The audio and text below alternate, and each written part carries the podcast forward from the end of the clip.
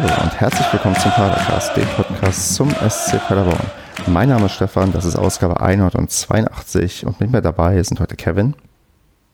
Hallihallo. Marco. Hallihallo. Und Andreas. Jetzt geht's los. Ja, und mit was geht's denn los? Ich würde sagen, wir legen wie immer los mit Smalltalk, denn das ist unsere, oder zumindest fast schon meine Lieblingskategorie, auch wenn sie stark schwankt von den Themen. Und da bin ich aber froh, dass ich diese Woche ein Thema habe, was wir vielleicht noch nicht hatten, vielleicht doch, aber ich habe mit Andreas drüber gesprochen und fand es eigentlich ganz interessant, nochmal über Trikotbeflockung zu reden und wollte einfach mal das Gespräch, was ich mit Andreas hatte, erstmal wiederholen. Und zwar, Andreas, wie stehst du zum Thema Beflockung? Von Trikots. Hast du Namen drauf? Falls ja, welche? Und falls nein, warum nicht? Ich habe tatsächlich seit meinem, gut, bei meinem ersten Trikot nicht, das habe ich geschenkt bekommen, da gab es noch keinen Namen drauf, aber seit dem ersten Trikot, was ich mir gekauft habe, habe ich immer Namen da drauf, weil da kommen dann halt in der Regel die Namen drauf von Spielern, die auch die Saison oder die Vorsaison halt auch geprägt haben. Und weil ich sag mal, mit so einem Trikot, da denkt man, ja, schöne alte Zeit oder so, aber wenn man da direkt dann noch so einen Namen vor Augen hat, wie zum Beispiel Meha oder so, dann bringt das gleich nochmal viel mehr gedanklich wieder zurück, als wenn man nichts draufstehen hätte. Mhm. Marco, wie sieht's denn bei dir aus? Wie viele beflockte Trikots hast du denn bei dir im Schrank? Muss ich mal durchzählen. 0. Aus Prinzip? Ich glaube, ich besitze nur ein Trikot vom SCP, was auch echt alt ist und da ist kein Name drauf. Ich bin prinzipiell da ganz anderer Meinung als Andreas. Ich finde das immer total witzig, die Leute zu sehen im Stadion, die dann Kotsch da hinten noch draufstehen haben. Klar verbindet man da was mit der Saison und so, aber das sind so, weiß nicht, so Leute, die ja, weiß nicht, das ist halt so Schall und Rauch, ne? Also die ziehen halt weiter oder verschwinden komplett von der Bildfläche und da möchte ich nicht mit so einem Trikot rumrennen, wo halt Kotsch noch draufsteht oder von mir so Mea oder so, wobei Mea vielleicht auch noch eher eine Ikone ist, ja, oder, keine Ahnung, Lakic. So. Stell dir vor, da steht Lakic drauf. Wer sich ein Lakic-Trikot gekauft hat, hat sowieso ein ganz anderes Problem. Ja, der hat ein Riesenproblem, aber ja. Genau, oder der Glockner von Notre Dame steht da hinten drauf oder so. Ja, gut, da hat man aber auch direkt was man mit der Saison verbindet, ne? Ja, genau. Kevin, hast du denn ein Trikot mit einer Beflockung drauf? Ich glaube, es sind 3 oder 2. Ist aber schon alt. Also das Neueste ist von meinem Junggesellenabschied, da ist mein Name hinten drauf. Wupp, wupp. Und kannst du damit leben oder, obwohl das ist vielleicht eine unangenehme Frage, wenn du jetzt sagst, dass du das furchtbar findest. Das ist eine coole Erinnerung auf jeden Fall. So. Und ansonsten, ich war ja mal in ganz frühen Tagen noch Fan eines anderen Vereins. Ja. Buh. Da sprechen wir jetzt nicht drüber, dann möchte ich nicht. Aber die beiden Trikots sind cool, weil das wirklich Legenden sind, also die da drauf sind. Also insofern ist jetzt nicht so ein Larkic oder so. Und da war ich auch, bei dem einen Trikot war ich 15 und bei dem anderen dürfte ich, weiß nicht, um die 20 gewesen sein. Also ist dann auch schon über 20 Jahre her. Also von deinem anderen Verein meinst du jetzt? Ja. Okay, von Gott sei Dank. Okay. Da gab es den SC Paderborn noch nicht. Wollte ich gerade sagen, da sind die noch in, keine Ahnung, blau-gelb aufgelaufen oder so. Aber ist Stefan schon so alt wie Marco oder was? Echt? Ich? Kennst du noch Schwarz-Weiß-Winter? Ja. Stefan, Andreas, habt ihr denn Trikots von anderem Verein? Nein. Ich habe Deutschland-Trikots, ich glaube 2 Stück, aber sonst habe ich keine Trikots von anderen Vereinen. Alter, das ist ja noch schlimmer als ein Bayern-Trikot. Na, ich würde mir heute auch kein Deutschland-Trikot mehr kaufen und eins davon war quasi auch gratis. Bitte? Wer hat denn ein Bayern-Trikot? Keine Ahnung, weiß ich nicht. Du vielleicht? Ach, ich wollte ja nicht darüber sprechen. Also tatsächlich bin ich Stefan, was ist denn mit dir? Wie viele Trikots hast du denn bei dir im Schrank? Ich glaube, SCP-Trikots sind es tatsächlich 5, wobei ich für diese 5 keine 100 Euro ausgegeben habe. Ich habe die meisten geschenkt bekommen und eins mal günstig bei einer Charity-Aktion ersteigert. Da ist auch ein Vlog drauf, weil es ein Match-Worn-Trikot von Robin Krause ist. Und dann habe ich noch eins, was ich mal beim offiziellen SCP-Tippspiel gewonnen habe, weil ich Dritter geworden bin. Und dann habe ich mir damals ein schön neongelbes Torwart-Trikot mit Lukas Kruse hinten drauf ausgesucht. Cool, Lukas Kruse. Nee, ich habe das Torwart-Trikot und auch das Krause-Trikot noch nie getragen und die anderen trage ich halt zum Sport, aber sonst halt auch nicht. Mhm. Wahnsinn, also bin ich ja tatsächlich der Einzige, der wirklich auch regelmäßig Trikots kauft? Ja, ist das so? Bin ich ein Erfolgsfan? Ja. Einer muss ja das Geld in die Kassen vom SCP spülen, ne? Bist du eine richtige Bratwurst? Hör mal, wenn ihr dem SCP kein Geld in den Rachen schmeißen wollt, einer muss es tun. Eben. Gibt immer so ein paar Blöde. Gemein. Jetzt spricht er nicht mehr. Das tut mir leid. Das war auch Ihr seid doch alle Arschlöcher. Das weißt du doch. Ich hab dich doch lieb. Okay, dann würde ich sagen, mit dem Smalltalk-Thema sind wir erstmal durch und wird dann eher so Hate Speech, ne? Es ist ja vielleicht ganz nett, wenn uns mal die Hörerinnen und Hörer einfach mal schreiben, was die so für Trikots im Schrank haben, worauf sie stolz sind, worauf sie nicht so stolz sind und was sie sich nie wieder machen würden und ob es okay ist, sich den eigenen Namen aufs Trikot beflocken zu lassen. Liebe Leute, Telonym. Nee, bitte nicht Telonym. Über Twitter oder das andere Medium benutze ich nicht. Aber genau. Anonym Twitter. Bei Twitter geht doch auch. Genau. Okay, dann bevor wir den Basti gleich mit reinnehmen, denn der ist auch schon da, möchte ich noch vorher eine Sache loswerden, die in eigener Sache ist. Und zwar derjenige Mensch, der mir von meiner Amazon-Wunschliste einen Wunsch erfüllt hat, soll sich mal bitte bei mir melden, weil ich weiß nicht, bei wem ich mich bedanken soll. Und falls er anonym bleiben möchte, bedanke ich mich hier an dieser Stelle. Echt? Was hast du denn bekommen? Das möchte ich jetzt nicht verraten, weil sonst denken die Leute sich aus, dass sie mir was gegeben haben und können behaupten, dass sie mir das besorgt haben. Okay. Du willst doch einfach nur nicht über deine perversen Sexspielzeuge auf deine Amazon-Liste reden. Wollte ich gerade sagen, ich gucke mal, ob die Sexspielzeuge schon runter sind von der Liste. Steht da noch die Peitsche drauf? Marco kennt deine Liste auswendig, deswegen wird das gleich rausgefunden haben, was fehlt. Vielleicht habe ich es dir auch beschenkt. Gut, dann Basti, begrüßen wir auch dich hiermit herzlich. Hallo Basti. Hi. Ich hatte die ganze Diskussion, hört ihr mich? Ja, wir hören dich. Ja, super. Also ich hatte die ganze Diskussion jetzt mitgehört mit den Trikots. Ergänzend kurz, mein letztes vom SCP. Hat mich ja keiner hier gehört. Mein letztes war von 2015, vom Erstliga-Jahr. Und davor, glaube ich, habe ich letztens festgestellt, von 2010. Das ist aber auch daraufhin beim letzten maligen Waschen sofort komplett eingegangen, dass die komplette Schrift weg ist. Zum Glück habe ich vorhin noch ein Foto für Twitter gemacht. Ja. So viel zu meinen Trikots. Hat keiner so ein schäbiges Drittliga-Trikot da aus der ganz beschissenen Zeit, ja? Ja, von 2008 oder so habe ich, glaube ich, auch noch eins. 7, da habe ich die noch gesammelt früher mal, aber da war ich auch noch klein. Okay, Leute, dann lasst uns mal über das Spiel gegen Bayer Leverkusen reden und da würde ich das wie immer machen und erstmal eine Voicemail einspielen und zwar von Andreas. Mist. Ja, was soll man sagen, ein nicht schöner Start in das neue Jahr 2020.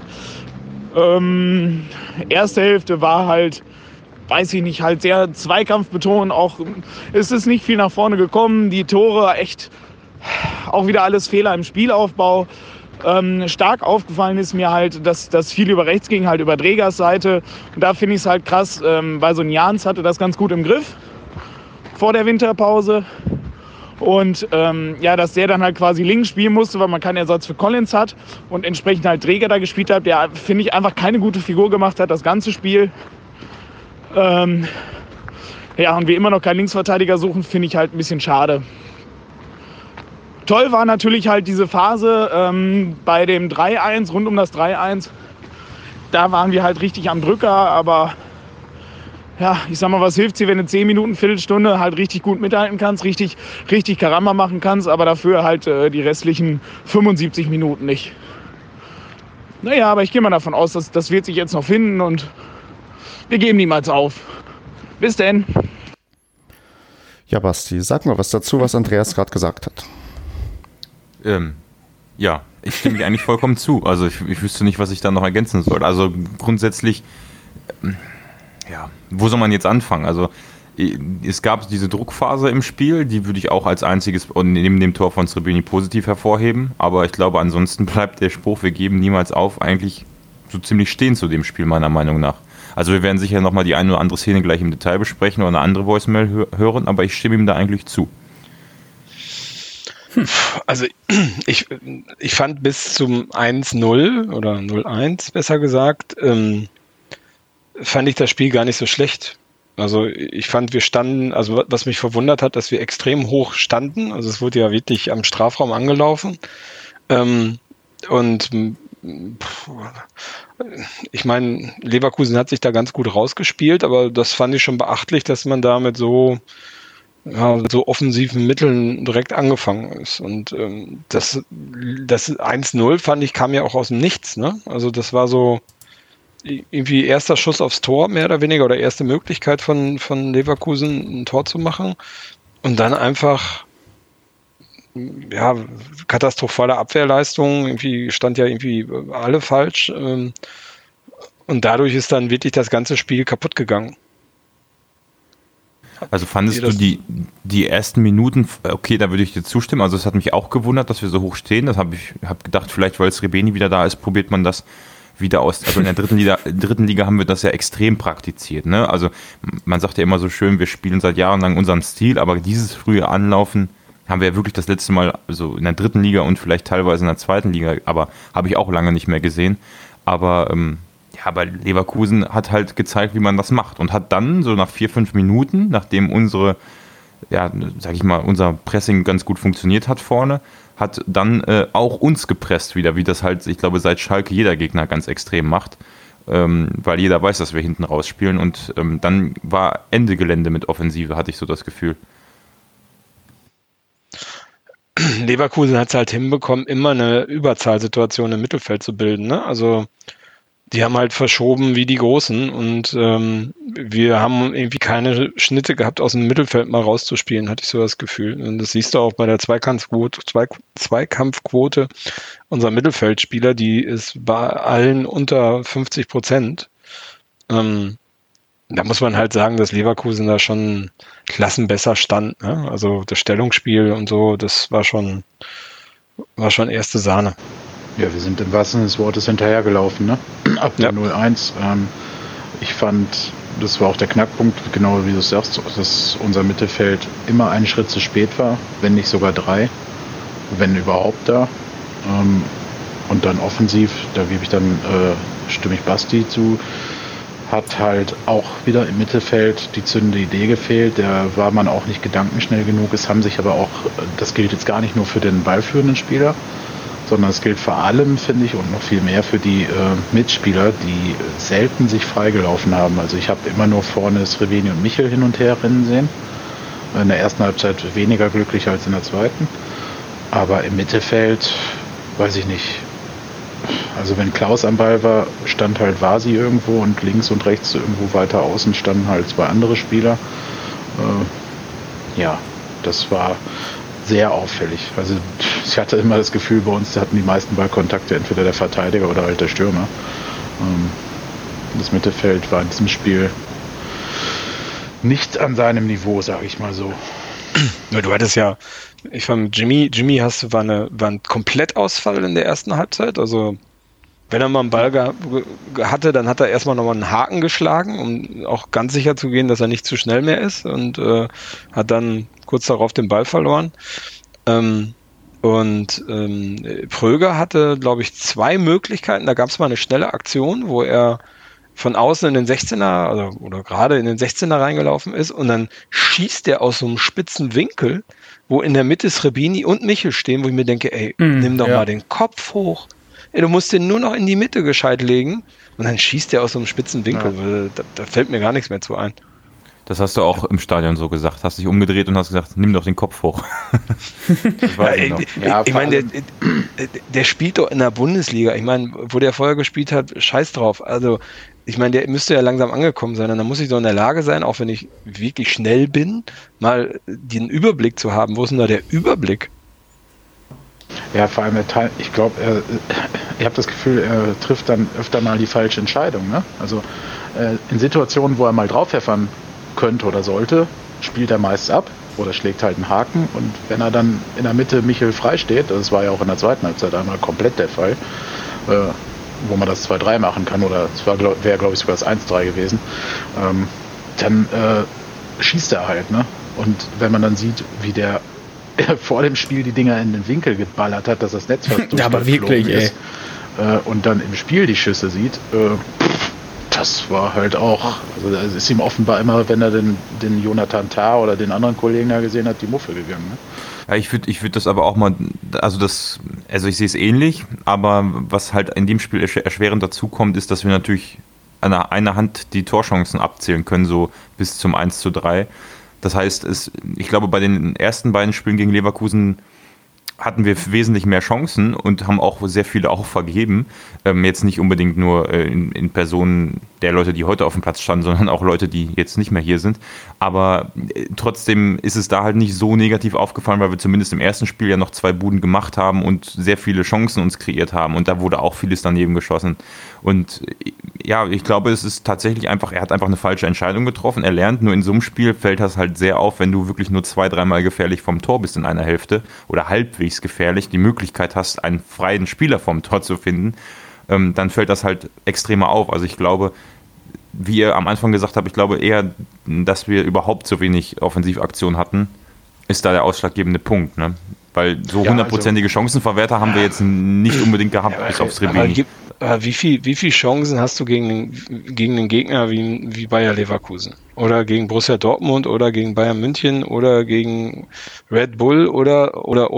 Also ich meine, wenn du es nicht hinkriegst, dort eine extrem gute Chancenverwertung zu haben, dann verlierst du halt 4-1. Also, aber da hast du ja immer noch das Problem, dass du auch so viele Tore kassierst. Das ist ja auch so ein Ding, was ist ja nicht nur die mangelnde Offensive. Ich meine, wir haben ja uns teilweise dilettantisch angestellt bei den Gegentoren. Ja, also das Spiel haben wir ja noch stark verloren. Ne? Also das Spiel haben wir ganz kleine Defensivbewegung in der gesamten Defensivbewegung verloren. Wo wir das waren ja eklatante Stellungsfehler. Wir alle haben da ja nebeneinander gestanden und waren relativ fassungslos. Wie leicht diese Tore zu erzielen waren. Ich meine, Kevin Volland ist nicht der Größte, aber man weiß eigentlich, dass er ein kopfballstarker Spieler ist und dass dann jedes Mal Vasiliadis gegen ihn steht, der übrigens auch eines seiner schlechtesten Spiele in dieser Saison gemacht hat, was das Defensivverhalten angeht zumindest. Dann frage ich mich, wo ist da die Zuordnung verloren gegangen, ne? Also bei der Ecke, bei der Flanke oder beim Pass faul davor oder so, ich weiß es nicht. Da kann man ja relativ klar benennen. Das war definitiv. Ja, aber ich sag mal, ganz schlimm. Ja, aber da hatte ich das Gefühl, das war jetzt vor der Winterpause, ist das besser geworden. Da hat diese Zuordnung, finde ich, immer besser stattgefunden und das war jetzt tatsächlich so exakt, also ich hatte ja auch, nach dem Spiel war das ja, glaube ich, wo wir schon so ein bisschen da in die Analyse gegangen sind, hatte ich ja exakt das Gefühl, dass wir wieder genau da stehen, wo wir Anfang letzter Saison gestanden haben. Ich habe mich über dieselben Dinge halt wieder aufgeregt. Ich meine, klar, diese eklatanten Fehler in der Abwehr, die waren haarsträubend. Ich meine, klar, so kannst du gegen gar keinen Bundesligisten gewinnen. Und zum anderen halt immer diese Tempoverschleppung in der Vorwärtsbewegung. Jo, also das heißt, genau, du bist immer nach vorne gerannt und statt das mit diesen 1-2 schnellen Pässen, so wie wir es Anfang zweite Hälfte gemacht haben, da wo wir das 3-1 geschossen haben, wo fast das 3-2 gefallen ist und wo wir noch diese 2-3 richtig dicken Dinge hatten, wo auch hier Pröger mit seiner Laufaktion und mit seinem Schuss aus dem spitzen Winkel gewesen ist, da waren wir richtig am Drücker, da haben wir die richtig wirklich an die Wand gespielt. Und diese Tempoverschleppung, was wieder in der ersten Hälfte war, dieses, ach nee, wen halten erstmal den Ball, ich gucke mich um, währenddessen ist natürlich Leverkusen wieder komplett sortiert, geht schon wieder in die Zweikämpfe, die auch richtig stark angenommen haben, das muss man ja auch so sagen. Das machen ja sonst vor allem diese größeren Vereine, die verlassen sich dann ja auf Technik, Ballbesitz und sowas und kommen dann ja weniger mit dieser Zweikampfhärte klar. Und die sind ja voll in die Zweikämpfe reingegangen. Die haben sich ja jeden Ball und jeden zweiten Ball dann auch noch geholt. Und wenn wir dann halt nach vorne gegangen sind, dann haben wir viel zu langsam gespielt. Die Spieler haben sich alle nicht getraut, die Wege zu gehen, nach vorne zu sprinten, in die Schnittstellen reinzulaufen. Und das ist halt dieses große Problem, dass wenn man den Ball mal hatte, dass man es einfach komplett verschleppt hat und abgewartet hat, bis alle wieder sortiert waren. Ja, und dann noch beim ersten Gegentor einen Fehler im Spielaufbau in der fast gegnerischen Hälfte oder Mittelfeld hat, der dann zu einem Konter völlig unnötig führt, weil du hast das gleiche auch beim vierten Gegentor und beim Freistoß waren nicht alle wach. Also das sind ja tatsächlich, wie ihr sagt, Gegentore, die, also ich würde mal behaupten, viele Gegentore kassieren wir eben, weil wir nach vorne nicht diese Entschlossenheit und zeigen, die du ansprichst, Andreas. Also dieses schnelle Spiel, dieses entschlossene, also einfach, ich glaube, es ist tatsächlich diese Entschlossenheit, weil du hast dann gemerkt, in der Anfang der zweiten Hälfte war die Entschlossenheit da. Da war der Spielstand, sag ich mal kurz, scheißegal. Dann ging es einfach nur nach vorn, wir machen jetzt richtig Druck und dann hat es auch funktioniert. Aber sobald du, wie in der ersten Hälfte, hinten nicht mehr rauskommst, die Bälle im Spielaufbau permanent verlierst, dann ist es halt gegen Leverkusen eine Frage der Zeit, bis du 1, 2, 3 Dinger fängst. So, genau wie gegen Leipzig am Anfang. So, dass, wenn es nach vorne nicht funktioniert, dann sind wir halt hinten immer gefährdeter, ne? Plus halt die individuellen Fehler, die wir uns geleistet haben. Ich meine, auch beim 3:0 sieht Zinger da auch nicht so gut aus. Und ich hatte ja schon irgendwie beim Warmschießen zu Marco gemeint, ich habe heute ein ganz schlechtes Gefühl bei Zingerle, weil der ganz komisch die Bälle hat abprallen lassen und sah mich dann auch bestätigt. Also der hat an dem Tag auch nicht unbedingt seine beste Partie gebracht. Ich habe auch danach mit einem Leverkusen-Fan geschrieben, den ich auch von der Arbeit her kenne. Und der hatte auch gemeint, ja, euer Torwart, ich glaube, der hatte keinen so guten Eindruck von ihm, weil er hat ihn, glaube ich, auch das erste Mal gesehen, wo er sein erstes Spiel wieder für uns hatte im DFB-Pokal, bin mir da aber nicht mehr ganz sicher, ob das sein erstes Spiel dann war, aber Zingerle hat an dem Tag wahrlich auch nicht unbedingt seinen besten Tag. Ja, stimmt schon, du hattest ja das ja wirklich beim Warmmachen gesagt, dass Zingerle auch mit sich selbst unzufrieden ist und das hat man auch gesehen, also der hatte auch viel, was er festhalten konnte, nicht festgehalten und so und das hat sich wirklich auch im Spiel dann wiedergespiegelt, ne? Als wäre der irgendwie schon aus der Kabine mit, keine Ahnung, mit einem schlechten Gefühl gekommen und das hat sich durchgezogen. Ja. Und das 3:1, das ist also Vollkatastrophe. Was ich auch nochmal 3:0, Entschuldigung. Was ich nochmal positiv hervorheben möchte bei der Abwehr ist nochmal Luca Kilian, weil da gab es, also ich meine, für einen Innenverteidiger ist natürlich so ein Spiel die beste Möglichkeit, sich zu bewähren oder eben zu zeigen gegen solche Gegner, was man drauf hat. Und er hat da einige Bälle rausgefischt, also im Liegen und dann wunderbar abgegrätscht und immer einen Schritt voraus gewesen. Also ich würde jetzt nicht behaupten, dass er ein tolles Spiel gemacht hat im Rahmen der gesamten Mannschaftsleistung und der tollste Spieler war und alle anderen blöd waren. Aber da gab es einzelne Aktionen, wo du richtig gemerkt hast, so, boah, also andersrum, wenn wir jetzt nicht so eine stabile Innenverteidigung gehabt hätten, dann hätte es noch weitaus schlimmer. Also stabil würde ich nicht sagen, aber ihr wisst, was ich meine. Der hat schon seine Klasse manchmal aufblitzen lassen. Der Kicker gibt ja da auch recht, auch wenn man ja nicht unbedingt auf die Kickernoten geben soll, aber er ist unter den Paderbornern der bestbewertetste Spieler mit einer 3,5. Also auch der Kicker hat einen deutlichen Unterschied gesehen zur restlichen Verteidigungslinie, weil Dräger hat eine 5 bekommen, Schonlau eine 5 und Jans eine 4,5. Also hat man da schon klar auch ausgemacht, dass Kilian eher der Stabilitätsanker an dem Tag in der Verteidigung war und das spricht ja für die Qualität, die wir uns da irgendwie an Land gezogen haben. Und das ist ja auch ein Spieler, den wir, glaube ich, alle sehr, sehr schätzen und mögen und freuen uns sehr, dass der sich so bei uns etabliert hat und das trotz des desaströsen Ergebnisses, da hat er vielleicht wieder ein bisschen seinen Marktwert gesteigert oder sein Talent nochmal unterstrichen. Es ist halt einfach auffällig, dass wir diese starke Phase Anfang der zweiten Halbzeit 10, 15 Minuten haben, wo wir ja mindestens 2 Tore machen können, 2 sogar eigentlich machen müssen. Und dann frage ich mich halt immer, wieso man, aber da bin ich halt zu wenig Profifußballer, um das einschätzen zu können. Aber ich frage mich halt als Fan, wieso man das nicht über, 90 Minuten ist übertrieben gegen so einen Gegner. Das wollen wir jetzt ja auch mal nicht unterschlagen, ne, dass es dann immer ein Champions-League-Teilnehmer ist oder war. Aber dass das nicht möglich ist, das dann über zumindest 50, 60 Minuten dieses Tempo dass man das so unbekümmert forciert. Stefan, du hast gerade gesagt, diese Unbekümmertheit. Ne? Mhm. das ist für mich einfach, das war so ein himmelweiter Unterschied. Auch gerade in dieser Phase waren Jimmy auch viel stärker, ne? Also Michel, Srebeni haben viel besser funktioniert dann auf einmal mit Pröger. Pröger wurde total tief geschickt, so wie man es auch spielen muss mit ihm, damit der voll zur Entfaltung kommt. Und dann war das ja mit der Auswechslung von Dennis Srebeni leider so immer mehr verpufft und Leverkusen hatte sich dann auch langsam wieder gefangen. Aber das war schon auffällig. Mal ab von der Defensivleistung war halt wirklich auffällig, was Sebastian am Anfang auch schon gesagt hatte, dass wir einfach diese unbekümmerte Powerleistung wirklich diesmal nur so über 10 Minuten bringen konnten. Ne? Ich meine, sonst wir Leverkusen schon zurückgeschaltet hat. Und in der Phase, ja, das gut.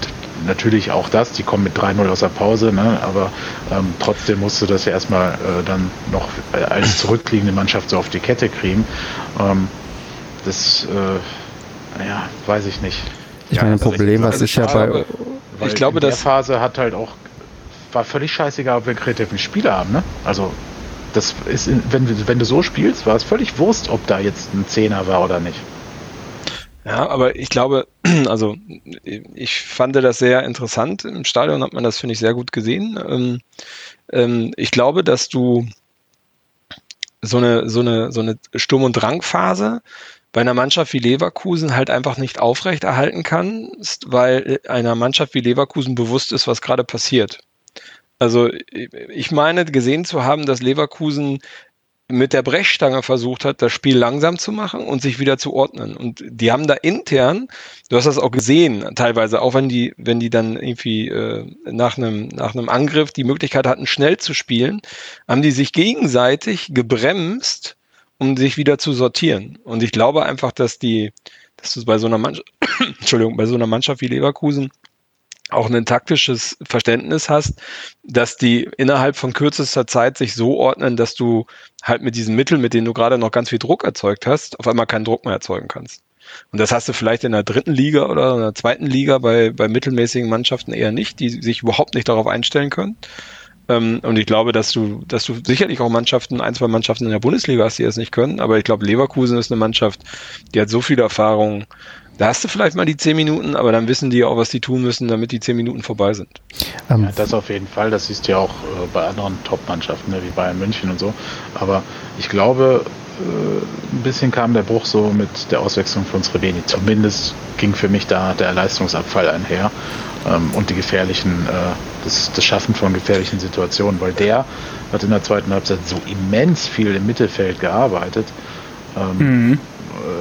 Auch Michel war dann viel aktiver. Also die beiden haben beide an der Mittellinie irgendwie lauter Zweikämpfe geführt und dann auch Steilpässe gespielt. Als Dennis dann rausging, war das schon irgendwie so ein Dämpfer. Bevor wir vielleicht auf den Bruch in diesem Spiel irgendwie eingehen, würde ich vielleicht doch mal gerne dann diesen kurzen positiven Moment analysieren und mal eure Stimmung so ein bisschen einfangen, wie ihr das so wahrgenommen habt, als Srebeni da in der 51. Minute das 3-1 macht, weil so schlimm und so eindeutig dann die erste Halbzeit war, umso schöner war ja dann doch dieser Moment, als dann Srebeni natürlich direkt vor der Südtribüne trifft, seinen üblichen Salutierjubel macht, oder Basti? Das war doch schon so ein Moment, der schon ein bisschen Gänsehaut hervorgerufen hat, oder war das nur bei mir so? Ich habe, glaube ich, bei einem 1:3 noch nie so viel Euphorie auch von der Tribüne gespürt, oder? Also als wenn er gerade in den Ausgleich geschossen. Ja, genau. Ja. Die Jacke stimmt voll noch nach Bier. Also.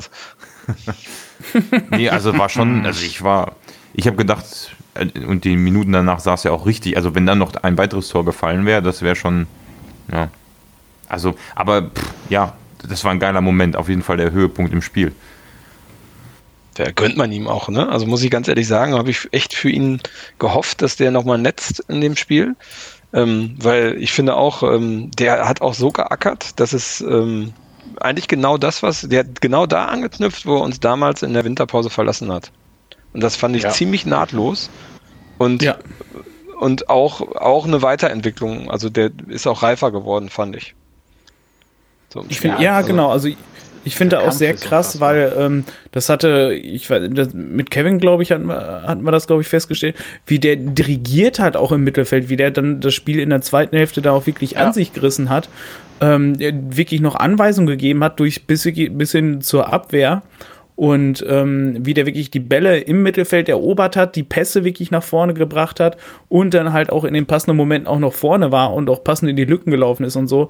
Also das fand ich schon sehr beeindruckend dafür, dass jetzt, ich weiß nicht, was ist er hier? Jetzt hat er sich verbindungsmäßig verabschiedet, der Andreas, oder? Hört sich so an, ja.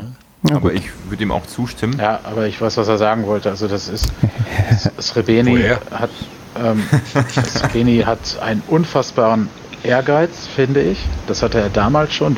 Den merkst du eigentlich in jeder Aktion von ihm, wie geil der drauf ist, Erfolg zu haben und oder überhaupt gefährliche Situationen zu kreieren. Also vor allem hier bei einem Mittelstürmer von Kreieren, von Situationen zu sprechen, ist halt schon geil. Und da bin ich voll bei Marco, der hat nochmal einen Schritt gemacht. Und die Enttäuschung, ich hatte dieses Mal, da ich mal wieder auch beim Spiel arbeiten musste, in diesem Fall das Glück, ihn in der Mixzone zu sehen, wie er sich hingestellt hat, nochmal die Tore halt sich angeguckt hat, alle auf dem TV-Gerät und bei jedem Gegentor den Kopf geschüttelt hat. Also daran hast du so gemerkt, ne, das arbeitet in ihm direkt nach dem Spiel weiter. Ne. Der wollte das nochmal angucken, was haben wir da verbockt, ne, wieso haben wir hier 4-1 verloren und Kopf geschüttelt, enttäuscht, aber trotzdem auch gleich wieder dann auch ein Lächeln gehabt. Also du merkst bei ihm einfach, dass das ein richtig, richtig geiler Stürmer ist und der noch viel erreichen möchte. Ne? Und vor allem muss man auch noch dazu sagen, den Ball da reinzumachen und mit dem, ich glaube 3 Leute sind da reingegrätscht, mindestens 2, ja, da die Fußspitze hinzubekommen, das ist halt genau das, was halt gefehlt hat im Sinne von, also ich glaube Mamba hatte, als er eingewechselt wurde, auch nochmal die eine oder andere Chance und da ist es gar nicht so weit gekommen und als Srebeni in der ersten Hälfte oder auch als er noch in der zweiten Hälfte drin war, den Ball immer irgendwo in der Nähe vom Tor bekommen hat, dann sah das ein bisschen überlegter aus. Er hat zumindest so gewirkt oder zumindest so, der hat zwar dann vielleicht nicht das Tempo gehabt, aber den Ball angenommen, sich immer mit gedreht, geschaut, also ich fand da, weiß ich nicht, er hat so ein bisschen den richtigen Riecher, habe ich das Gefühl. Ja, du hast halt mit Srebeni einen Stürmer, der aus dem Gewusel raus die Tore auch macht, ne? Also das war damals auch schon, selbst wenn du den Ball verlierst, dann geht er nochmal hinter dem Ball her und ich kann mich noch erinnern, in der 3. Liga gab es eine Szene, da hat er den Ball im 16er verloren an einem Verteidiger oder so und der ist hinter dem Verteidiger her, hat den noch vor der 16er Grenze den Ball wieder weggenommen und hat ein Tor gemacht daraus. Und das ist so ein Spieler, da brauchst du nicht unbedingt das schnelle Spiel. Der macht auch aus dem Gewusel das Tor. Und wenn du so einen Mamba dagegen setzt, wenn Mamba keine Geschwindigkeit hat, ist Mamba jetzt nicht mehr so gefährlich, finde ich. Also er kommt über die Geschwindigkeit. Und das brauchst du bei Srebeni gar nicht. Ja, beziehungsweise der kann beides, ne? Also das ist nicht notwendig. Technik, genau. Der hat die Technik, um beim Tempo mitzumachen. Er hat aber auch den Riecher, um halt in so einen Gewusel genau richtig reinzugehen, ne? Also da hast du vollkommen recht, das Timing war halt perfekt, ne? Weil der war halt genau da, wo, wie man jetzt so immer so schön sagt, wo der Mittelstürmer stehen muss oder in diesem Fall grätschen muss. Ne? Also ich habe mich da auch sehr für ihn gefreut und die Euphorie also das war ja, der Torjubel war wie, als würden wir 2-0 führen oder so. Ne? Also das war schon ziemlich krass, war aber cool. Ja, und ich würde sagen, der Andreas ist wieder da und hat uns jetzt, glaube ich, zuhören können ganz fleißig und darf jetzt nochmal das sagen oder ergänzen, was vielleicht jetzt noch nicht gesagt wurde, oder er kann uns einfach vollumfänglich zustimmen und damit zeigen, dass seine Internetverbindung doch besser ist als gerade eben. Ja, hier ist auch mal ein Abbruch drin. Nein, ich stimme euch da vollkommen zu. Das ist, Marco, die Szene, die du beschrieben hast, meine absolute Lieblingsszene von Srebeni, wo da hat aber nicht Srebeni den Ball verloren, sondern da hat Krause den Ball im Spielaufbau verloren. Hat den quasi einem Gegner vor die Füße gespielt und das fand Srebeni dann halt uncool und dann hat er dem den Ball von hinten quasi vor die Füße weggezogen und hat dann sich gedreht und dann direkt das Tor geschossen. Hammergeil und ja, da hat er direkt wieder angeschlossen, ne? Und er hat ja das Spiel halt auch wirklich so an sich genommen, hat wirklich auch komplett halt dirigiert im Mittelfeld, hat sich die Bälle geholt, hat die Pässe nach vorne gespielt und alles. Und ich sag mal, das ist ja der Anfang, ich meine, der ist jetzt fast eine Woche hier gewesen. Ja. Eine Woche, noch kürzer, ich weiß es gar nicht, also irgendwie 5 Tage oder sowas vor dem Spiel. Und das finde ich schon halt extrem beeindruckend, wie der dann wirklich, gut, erste Hälfte, wie gesagt, brauchen wir nicht drüber reden, da hat gar keiner an irgendwas angeknüpft, aber in der zweiten Hälfte wirklich, wie die nochmal eingestimmt waren, wie die eingestellt waren und klar, irgendwann geht dann auch halt die Puste aus, dann kamen die ganzen Wechsel und dann war das Spiel halt auch irgendwie hin. Und aber trotzdem echt beeindruckend und ich sag mal, da kann man ja noch durchaus mehr erwarten. Also da geht der Trend ja definitiv auch eher nach oben als nach unten. Und da ich glaube, dass der kann uns im Sturm in der Rückrunde noch richtig, richtig Freude bereiten. Okay, dann würde ich sagen, gehen wir dann noch einen kleinen Abschnitt an, der dann irgendwie folgt, weil wir haben es ja schon angedeutet, mit der Herausnahme von Srebeni, ja, lässt auch so ein bisschen die Gefährlichkeit von uns nach und auch in der 75. Minute kassieren wir nach einer, ich glaube, eigenen Ecke dann das 4-1 durch den Konter. Marco, stell mal die Theorie auf, hätten wir denn noch eine bessere Chance gehabt oder hätten wir das noch drehen können, wenn Srebeni nicht angeschlagen hätte, vom Platz runter gemusst? Oder waren die Leverkusener dann wirklich, wie du es gerade meinst, dann eigentlich dann irgendwann wären die sowieso so überlegen gewesen, dass wir keine Chance mehr gehabt hätten? Also du musst halt in dem Moment ungefähr, das Srebeni ist ja sozusagen mit der zweiten Großchance rausgegangen, wo er irgendwie wirklich nur einen Ticken zu spät gekommen ist, sonst hätte er das zweite Tor gemacht. Wenn du in dieser Sturm- und Drangphase die zwei Tore machst und die wären drin gewesen, hätte man das, wenn man so die Chancen betrachtet, hätte man das zweite Tor gemacht, wäre das Spiel anders verlaufen, glaube ich. Also zumindestens glaube ich, wäre dann die Sturm- und Drangphase nochmal durch die Euphorie deutlich verlängert worden. Und ich glaube schon, dass ein Srebeni, die Auswechslung von einem Srebeni, Kevin, du hast ja gerade auch gesagt, schon viel von dem Elan rausgenommen hat, ne, vorne. Und ich finde, dann ist Michel total abgefallen, nachdem Srebeni draußen war. Du hast das voll gemerkt. Ja, das stimmt. Ja. Ich glaube, Srebeni ist so ein Stürmer, der ist immer für ein Tor gut. Und da hättest du vielleicht noch irgendwann nochmal das eins hinterher schieben können. Ob das jetzt das Spiel gedreht hat, ganz ehrlich glaube ich nicht, weil wir waren einfach so grottenschlecht in weiten Teilen, muss man ganz ehrlich sagen. Und Leverkusen war so drückend überlegen. Ich glaube, da hättest du schon 2 Elfmeter noch gebraucht, um das zu drehen. Okay. Ja, also das wäre mit den 2-3. Also ich glaube, das hätte früher fallen können. Du meinst, das von Srebeni war noch ein paar Minuten später. Diese nächste Großchance, also theoretisch habe ich 3 Großchancen in der ersten Viertelstunde der zweiten Halbzeit gesehen, wo wir quasi 3 Tore schießen können. Unmittelbar vor dem 1-3 gab es halt noch das Ding von Pröger, wo er nicht Michel auflegt, der quasi blank in der Mitte steht. Ja, genau. Und halt nachher nochmal Srebeni mit der dritten Nummer. Genau, der hat Pröger wieder aus so einem Spitzenwinkel drauf geschossen, ne? Ja, genau, ja. Und ja, dann kam noch so ein bisschen der Fakt hinzu, aber den hat Steffen Baumgart ja auch angesprochen und Martin Schonsorno hat sich auch ein minutenlanges Wortgefecht mit den Herren in Gelb geliefert. War für mich der hatte schwarz, der vierte Mann, ne? Ja, der hatte schwarz und die anderen gelb, richtig. Stimmt, das mit dem Gelben war Baumi und mit dem Schwarzen, der hatte mit Baumi und mit schon so noch Spaß. Ich finde, natürlich haben wir das Spiel dadurch nicht verloren. Ich finde aber auch in dieser Sturm- und Drangphase, wenn wir sie jetzt die ganze Zeit so nennen wollen, gab es auch Pfiffe, die sehr unseren Spielfluss unterbrochen haben. Ja. Im Gegenzug ist halt das 4-1 genau durch sowas entstanden. Da wurde ein Ding für uns nicht abgepfiffen. Dann kommt der schnelle Gegenangriff, wo wir natürlich auch, das muss man dazu dann wieder sagen, 3-mal die Gelegenheit haben, den Ball zu klären, das nicht tun und dann das 4-1 kassieren gegen einen Havertz, der natürlich die Technik hat, da ganz in Ruhe den Ball anzunehmen und dann reinzustreicheln. Also ich finde, der Faktor Schiedsrichter war schon da. Er war nicht spielentscheidend, aber er war da, indem er halt viel komische Dinge gepfiffen hat. Ich nenne es jetzt mal komische Dinge aus meiner ganz subjektiven Warte von der Südtribüne. Fand ich, da waren schon sehr komische Pfiffe dabei. Und ich finde auch, dass, ohne es jetzt vollkommen auszuweiten, aber ich finde auch, dass gerade wenn ein Aufsteiger, ich nenne es mal gar nicht nur uns, sondern ein Aufsteiger gegen einen etablierten Erstligisten, der internationale Ambitionen hat, spielt, dann gibt es bei einer 50-50-Chance meistens die Tendenz eher zu dem etablierten Verein zu pfeifen, so für den Verein zu pfeifen. Und auch da kann ja... Das kann so einen Spielfluss halt auch mal kaputt machen. Ne? So, Entschuldigung, das war jetzt ein langer Monolog. Nee, ich wollte nur noch mal einwerfen. Ich wollte auch nur, also du hast schon recht, nicht zu groß machen, weil deswegen haben wir das nicht verloren.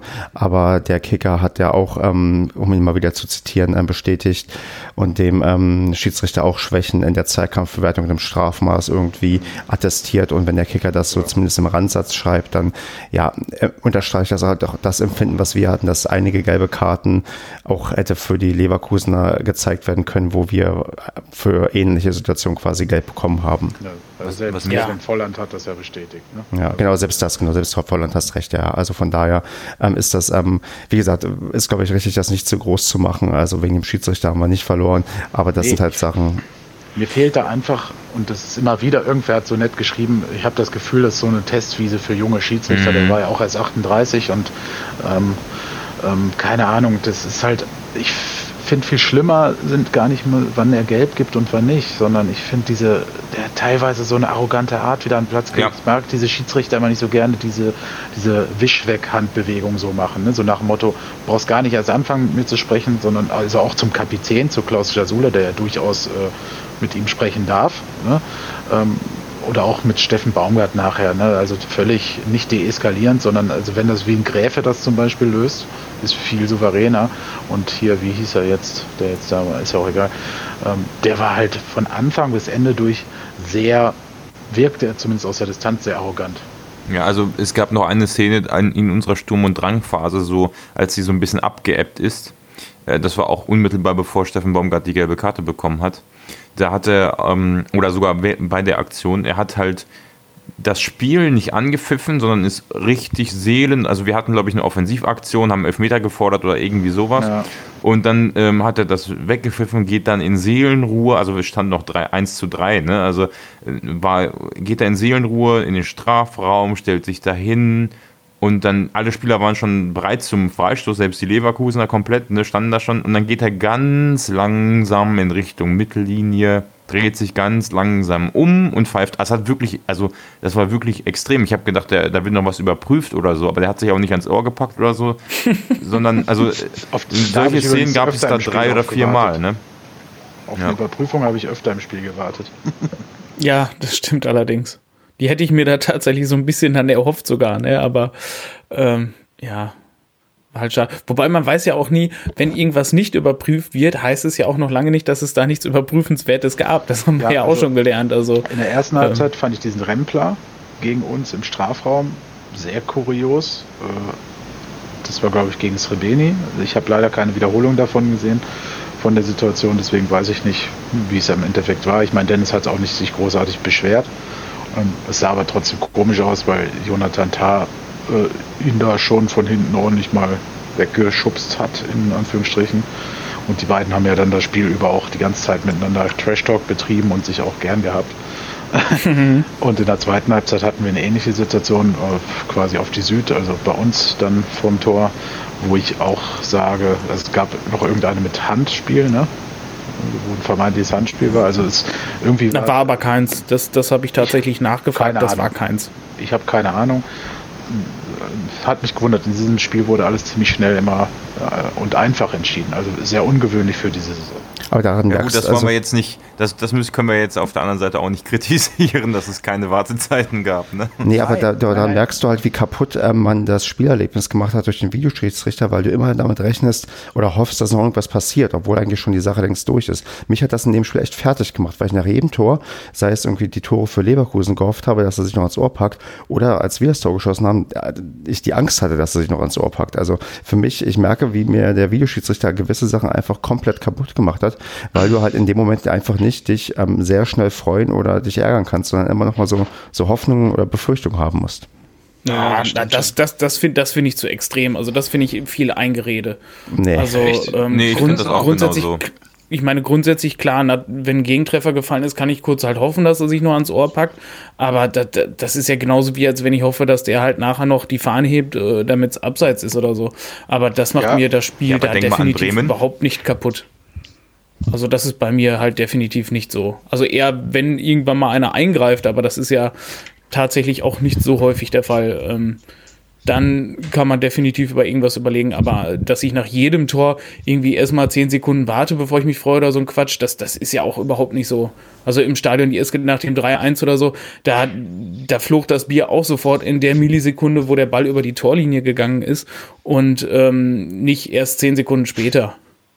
Ja, stimme ich dir zu, bei Toren, die wir selber schießen, ist das genauso, aber beim Gegentor, wenn Leverkusen ein Tor geschossen hat, ist schon die Hoffnung, oh, vielleicht war passiert was.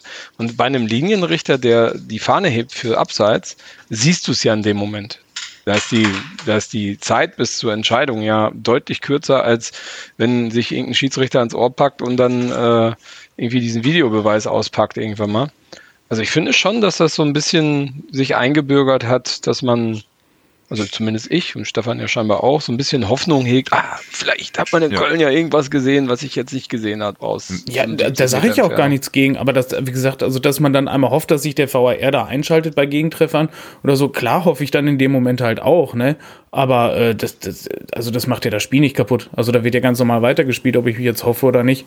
Naja, aber ich muss das schon sagen, ich habe bei jedem Gegentor die Hoffnung gehabt, also wirklich auch eine existente Hoffnung gehabt, dass da noch was kommt. Und was auch auffällig war, es war nach jedem Gegentreffer, gut, das ist nicht unüblich, aber wenn Leverkusen da ist, aber es war extrem ruhig. Und ich hatte so ein bisschen das Gefühl, dass so alle so eine Erwartungshaltung haben, kommt da noch was? Oder Und weil dann ging das Gemurmel wieder so los. Gegentor also, freuen oder was? Ja, nein, aber das ist jetzt wirklich mir unabhängig davon aufgefallen. Aber ich habe mich in dem Moment gefragt, kommt da noch was vom Linienrichter oder vom Schiedsrichter? Und dann im nächsten Moment, ist aber ganz schön ruhig hier. Also das kann auch Zufall gewesen sein, aber dann habe ich so kurz gedacht, naja, vielleicht haben die auch alle noch so, du hast ja schon immer so ein Gemurmel nach einem Gegentor. War sehr ruhig. Naja. Gut, also bei so leichten Gegentoren denkt man sich halt auch wahrscheinlich unterbewusst, das kann ja eigentlich nicht so einfach gefallen sein, also da muss ja irgendwas mit unrechten Dingen vorgehen. Ja, irgendwie abseits bei dem Freistoß oder zu nah an der Mauer kann ja alles sein. Also ganz ehrlich, das nochmal, jetzt wo du diesen Freistoß nochmal ansprichst, ne? Der hat mich ja mit am meisten auf die Palme gebracht.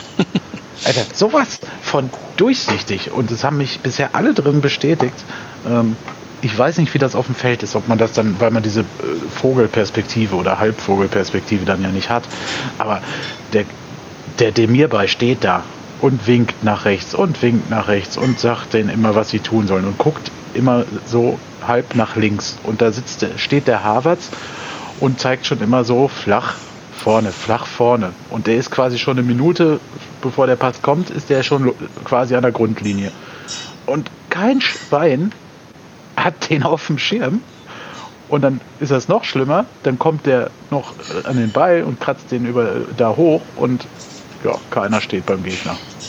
Also das war echt irre. Also so eine durchsichtige Freistoßvariante habe ich lange, lange nicht gesehen. Da merkst du aber auch dran, dass du keine in der Abwehr oder du musst ja noch nicht mal eine Abwehr sein, dass du in dem Moment niemanden auf dem Platz hast, der den Überblick behält. Ne? Da sind alle damit so beschäftigt, sich in die Mauer zu stellen, die Mauer zustellen. Ja, in dem Spiel zumindest. Männer links und rechts. Ja, genau. Und du hast niemanden, der da mal vielleicht auch mal den Überblick hat und das überhaupt mitbekommt, wie da gesprochen wird, weil ich gebe dir recht, also von oben, also da hätte ich 1.000 Euro drauf gewettet, dass das Dinge, also von der Süd aus rechts irgendwie scharf rangespielt wird und die von der Außenlinie dann hoch reinflanken wollen. Also das hast du sowas von gesehen? Ja, also normalerweise sieht schon da sowas, finde ich, hat oft in solchen Situationen dann richtig gestanden. In dem Spiel war halt leider auch ja nicht so auf Höhe. Ich erinnere dann an einen Freistoß im Mittelfeld auf Jimmy, der beim Gegner landete. Naja, gut. Aber gut, es ist halt jetzt wieder eins ausgegangen und du hattest Spiel ist wieder neu. Und du hattest halt einen Mo Dräger da auf der Seite stehen, der ja irgendwie ein Stellungsspiel hat wie eine Standuhr. Der meistens immer in die andere Richtung läuft. So habe ich so das Gefühl. Ja, das ist halt auch gelernter Rechtsaußen. Ja, aber trotzdem, also ich meine, der hatte natürlich auch hier mit diesem kleinen Quirligen natürlich auch echt Pain in the Ass als Gegenspieler. Ja, das stimmt. Diaby, der war ja quirlig, alter Vater. Krass, ne? Ja, aber trotzdem. Der hätte sogar beim SCP spielen können. Ja, der war schnell und quirlig. vielleicht, der kostet schätzbar so viel wie unsere ganze Mannschaft zusammen. Aber ich meine, gerade wenn ich so einen Gegenspieler habe, ne, dann versuche ich doch mein Stellungsspiel zu optimieren, wenn ich merke, da komme ich im Antritt überhaupt nicht hin und so. Und der irgendwie, dann stand er wieder vorne rum und dann ist er wieder in die falsche Richtung gelaufen. Also, das ist schrecklich. Schrecklich. Gab's eigentlich da irgendeine offizielle Aussage von Baumgart zum Wechsel zur Halbzeit für Holtmann für Jans?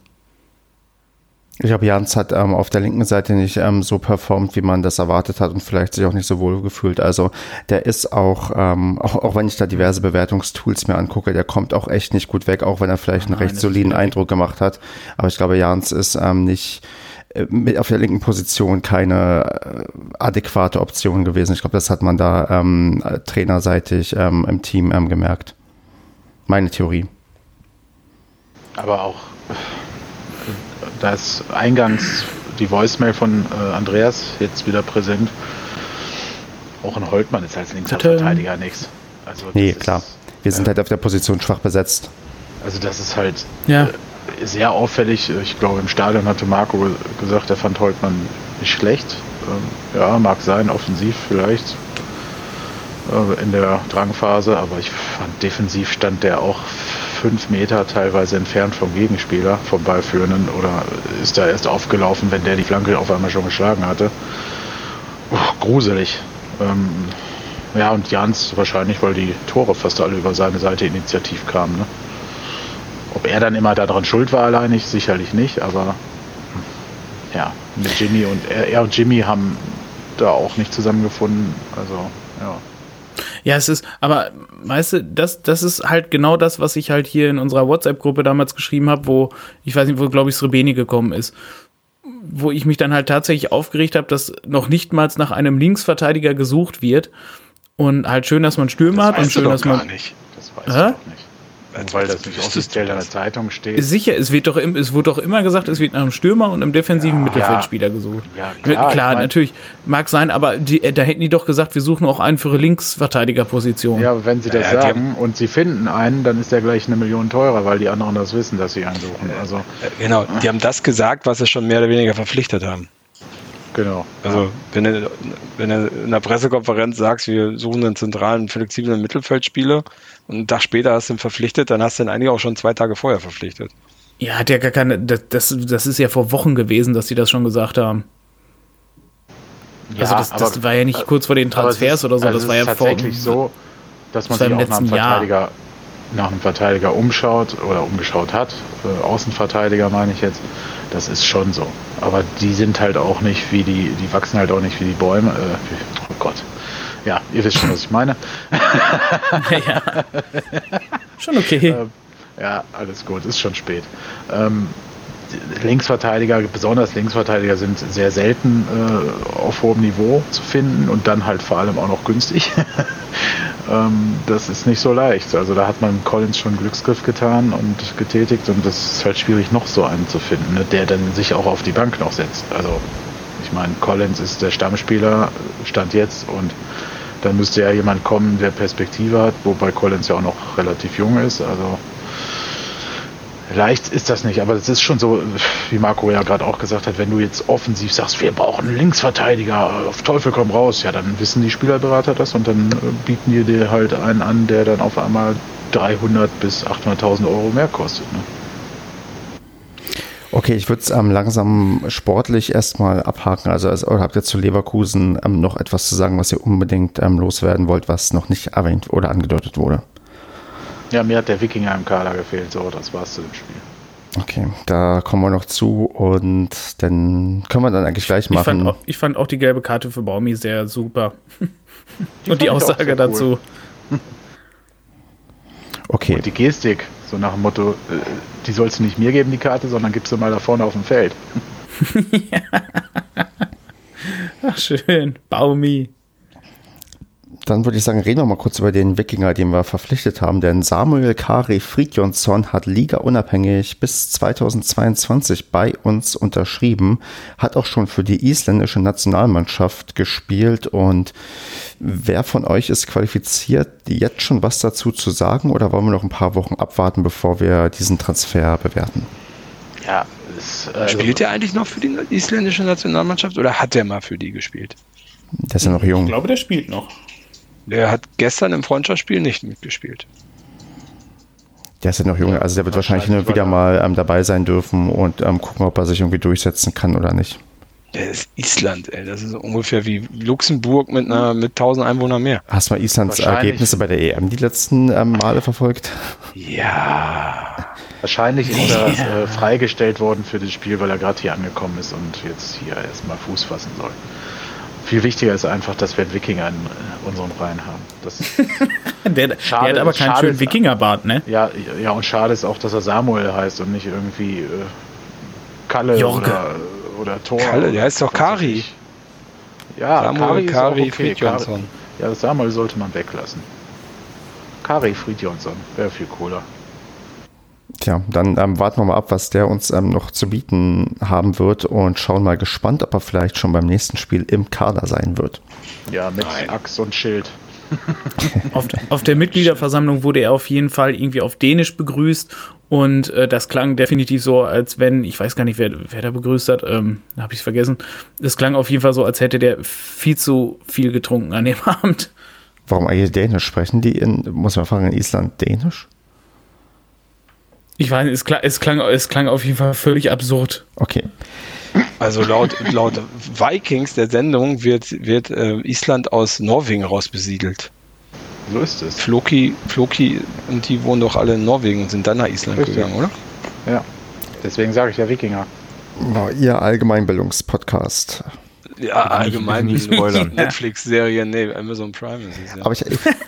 Aber allgemeinbildungsmäßig habe ich extra mal einen Artikel aufgemacht, weil wir die ganze Zeit Sturm und Drang gesagt haben. Die Sturm- und Drang-Zeit war etwa von 1765 bis 1785. Goethe. Echt? Steht warum hieß die so? Goethe. Ja, egal, komm. Ja. Könnte ich jetzt vorlesen, weil ich den Wikipedia-Artikel aufhabe. Müsste was mit der Aufklärung zu tun haben. Smalltalk-Thema. Wir sprechen demnächst über Autoren aus der Beim nächsten Mal. Komm Leute, es ist 17:15. Weiter.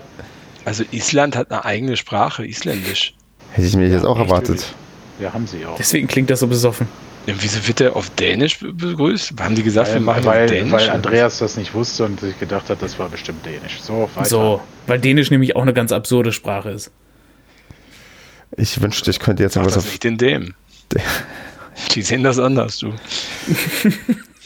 Gut, dann Andreas möchte Tempo aufnehmen und wir müssen auf Andreas hören, denn er ist einer der Hauptteilnehmer der nächsten Kategorie und zwar wir müssen über die Mitgliederversammlung am Montag reden. Die Schuld daran ist, dass wir einen Tag später aufnehmen und da mute ich mich jetzt mal und überlasse einfach mal Basti und Andreas einen Dialog, die sich gegenseitig die Bälle zu werfen und mal so ein bisschen erzählen, wie die Mitgliederversammlung war und dann schaue ich mal, ob ich mich irgendwann entmute oder ob Kevin und Marco vorher schon Fragen einwerfen. Ja. Fragen kann man ja stellen. Also Andreas, wie pünktlich waren wir denn da? Wir waren die Anreise. Die Anreise war kurz und knapp. Ich war total erschrocken. Ich weiß nicht, um 7:15 waren wir, glaube ich, da. Und ich war extrem erschrocken, dass der Parkplatz echt ganz schön voll war, weil ich habe eigentlich bei so einer normalen Mitgliederversammlung, ich war sonst halt das letzte Mal hier, wo es um die Ausgliederung ging, war ich dabei und da habe ich irgendwie jetzt damit gerechnet, dass irgendwie so gefühlt so 100 Leute da sind oder so und dann kommst du da auf den Parkplatz hin und da stehen da bestimmt schon 300 Autos und da dachte ich, verdammt, was ist denn hier los? Und ging mir ähnlich, ja. Ja, da kam der erste zaghafte Blick dann in dieses VIP-Zelt da rein und dann hat man auch schon fleißig gesehen, es waren auch ganz viele dann ohne Anmeldung wohl da, weil so viele Sitzplätze gab es dann halt nicht, da standen schon eine ganze Menge Leute in den Reihen drumherum und ja. Dann haben wir uns erstmal an den Theke gestellt und erfreut festgestellt, dass es nicht die Getränke gibt, die dort im Kühlschrank waren, weil die nicht verkauft werden durften. Haben uns dann mit einer Rhabarberschorle und einer Apfelschorle dann irgendwie doch noch einen Platz ergaunert.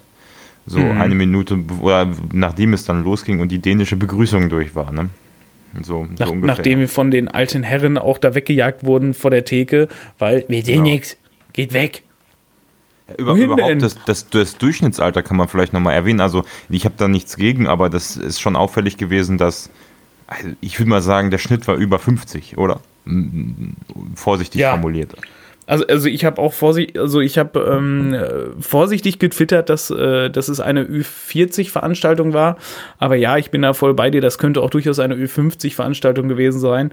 Weil ich glaube, da waren ganz viele, die waren weit über 50. Und ich glaube, also das war der wirklich der große Teil, was man auch nachher so ein bisschen gesehen hat. Ja. Einige verstehen auch das Prinzip E-Mail und so nicht. Die waren dann halt nachher bei der Abstimmung auch dagegen, dass die Einladungen dann per Mail und sowas dann kommen, anstatt 9.000 per Post bei 450, die dann kommen. Verstehe ich überhaupt gar nicht. Da waren doch halt ein paar halt dagegen. Ne? Ich glaube, 10, 12 Leute haben sich dann zögerlich gemeldet, dass sie die Einladung weiterhin per Post erhalten möchten. Ja. Das ist auch übrigens interessant, dann haben wir das Thema, also ich will nicht sagen Rentner, aber die ganzen Nachfragen, die da gekommen sind, waren schon so zu dem Thema. Also man hätte auch noch an anderer Stelle nachfragen können, wie zum Beispiel, da kommen wir gleich bestimmt nochmal ausführlich zu dem Thema Ausgliederung an sich und Investorensuche, aber da wurde auch gar nicht genug Zeit gelassen. Aber sollen wir vielleicht mal irgendwie chronologisch vorgehen, glaube ich, ne? Ja. Nachdem, also grundsätzlich am Anfang, also man kann diesen ganzen vielen Begrüßungspart und sowas kann man halt viel zusammenfassen zu, wir sind ganz toll, ihr seid alle toll, wir sind tolle Mitglieder, wir sind tolle Fans, das ist eine tolle Mannschaft und grundsätzlich haben auch alle Führungsgremien alle tolle Arbeit gemacht. Und dann kamen die ganzen Ehrungen, wo halt nochmal Wilfried Finke dann auch als posthum als Ehrenpräsident erklärt wurde. Das war nochmal ein sehr schöner Moment. Es gab langen Applaus, also es war gefühlt wie bei einer CDU-Veranstaltung, wo Merkel verabschiedet wurde, wo dann 10 Minuten durchgeklatscht wurde. Klang nachher ein bisschen absurd, als alle so im selben Takt geklatscht haben, also wo es dann nicht mehr so ein Applaus ist, sondern so ein wo du dann schon irgendwie so gefühlt mitsingen möchtest. Ansonsten, ja, das kam alles, es wurde auf, ich weiß nicht, viele Zwischenthemen, es gab halt viel so, ja, Altherren und ja, Jugendmannschaften halt nochmal vorgestellt, läuft auch alles ganz toll, ich weiß nicht, diese 3-Sterne-Zertifizierung, die hatten wir aber, meine ich, schon vorher, oder Basti? Ja, ich glaube, das war halt, also generell zu dem Zeitrahmen muss man sagen, dass das war so ein bisschen das Problem. Es wurde berichtet was quasi von der letzten Versammlung vor einem Jahr passiert ist, bis zu gestern. Und dann aber hat man so ein bisschen so einen Sprung drin gehabt, dass viele Dinge ja auch über die Saison, also zum Juli hin, quasi so, also klar, der Kader, also die Buchhaltung rechnet, glaube ich, auch mit einer buchhalterischen Cut zwischen dem ersten, also zum 1.7., glaube ich, wenn ich das richtig verstanden habe, oder 1.6., ja, ich glaube, der 1.7. ist es. 1.7. Und deswegen war das so ein bisschen komisch, also so der Zeithorizont war doch schon extrem. Also ich meine, grundsätzlich, alleine dass das Thema mit Wilfried Finke eben jetzt aufgenommen wurde, was ja wirklich schon sehr lange zurückliegt, was ich aber trotzdem natürlich positiv finde und natürlich auch absolut dahin gehört, aber das zeigt so ein bisschen, dass da so ein bisschen die zeitlichen Sprünge sehr, sehr groß waren. Und ich wollte dann nochmal einwerfen, weil du so schnell drüber weggegangen bist, über das Thema Politik. Der Bürgermeister Dreier, nicht Lindemann, dafür entschuldige ich mich nochmal, aber bei Twitter habe ich das irgendwie, ja, ich hatte dich noch so gefragt, Andreas, war das jetzt der Dreier oder Lindemann? Und dann bin ich komplett durcheinander gekommen. Aber der hat noch gesagt, dass man in einem guten Dialog ist mit dem Verein und der Stadt und man immer schaut als Stadt, wo man dem Verein helfen kann. Ja, Blabla, das ist dieses typische Blabla, deswegen bin ich über sowas schnell weggegangen, weil ich war da tatsächlich kurz am Überlegen und mich da hinzustellen und zu fragen, ja, in was für Gesprächen seid ihr denn, um was geht's denn? Aber da dachte ich mir, ach komm, wir sind alle so glücklich mit uns, wir beklatschen uns alle gegenseitig, will ich die Stimmung mal nicht kaputt machen. Ja, ich meine, mir geht sowas halt total auf den Sack, weil auch wenn er, ich glaube, er hat in einem Nebensatz noch zugegeben, dass das ja in der Vergangenheit auch manchmal nicht so war oder ja, was weiß ich, aber letztendlich ist es halt genau das, was mich seit anpisst. So ich habe immer noch die Plakate von 2014, 15 im Kopf, CDU, wir sind erstklassig oder sonst was mit SCP-Fans drauf und so und ja, weiß ich nicht, ich kann das dann auch mit Gottes Segen zu schließen, ja, das ist natürlich CDU, aber weiß ich nicht. Also solche Menschen kann ich grundsätzlich nicht für voll nehmen.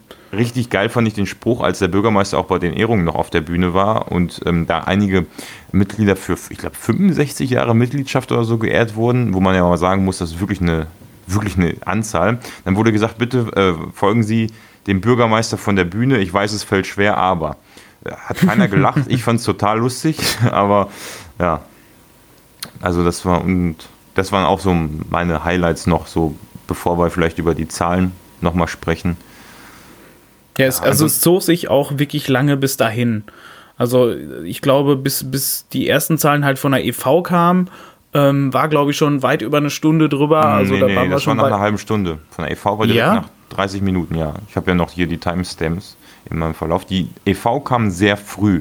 Und dann habe ich ja die ganze Zeit auf die Zahlen der KGAA gewartet und ich glaube, das war dann über anderthalb Stunden später oder so, oder Stunde, deutlich über eine Stunde später. Genau, dann war das so, weil die Zahlen von der EV ergeben sich jetzt ja nur noch ausschließlich quasi nach Mitgliedsbeiträgen und Spenden und da geht jetzt quasi auch nur noch bei drauf, also alles für die Jugendmannschaften ab, ich glaube U16 war es.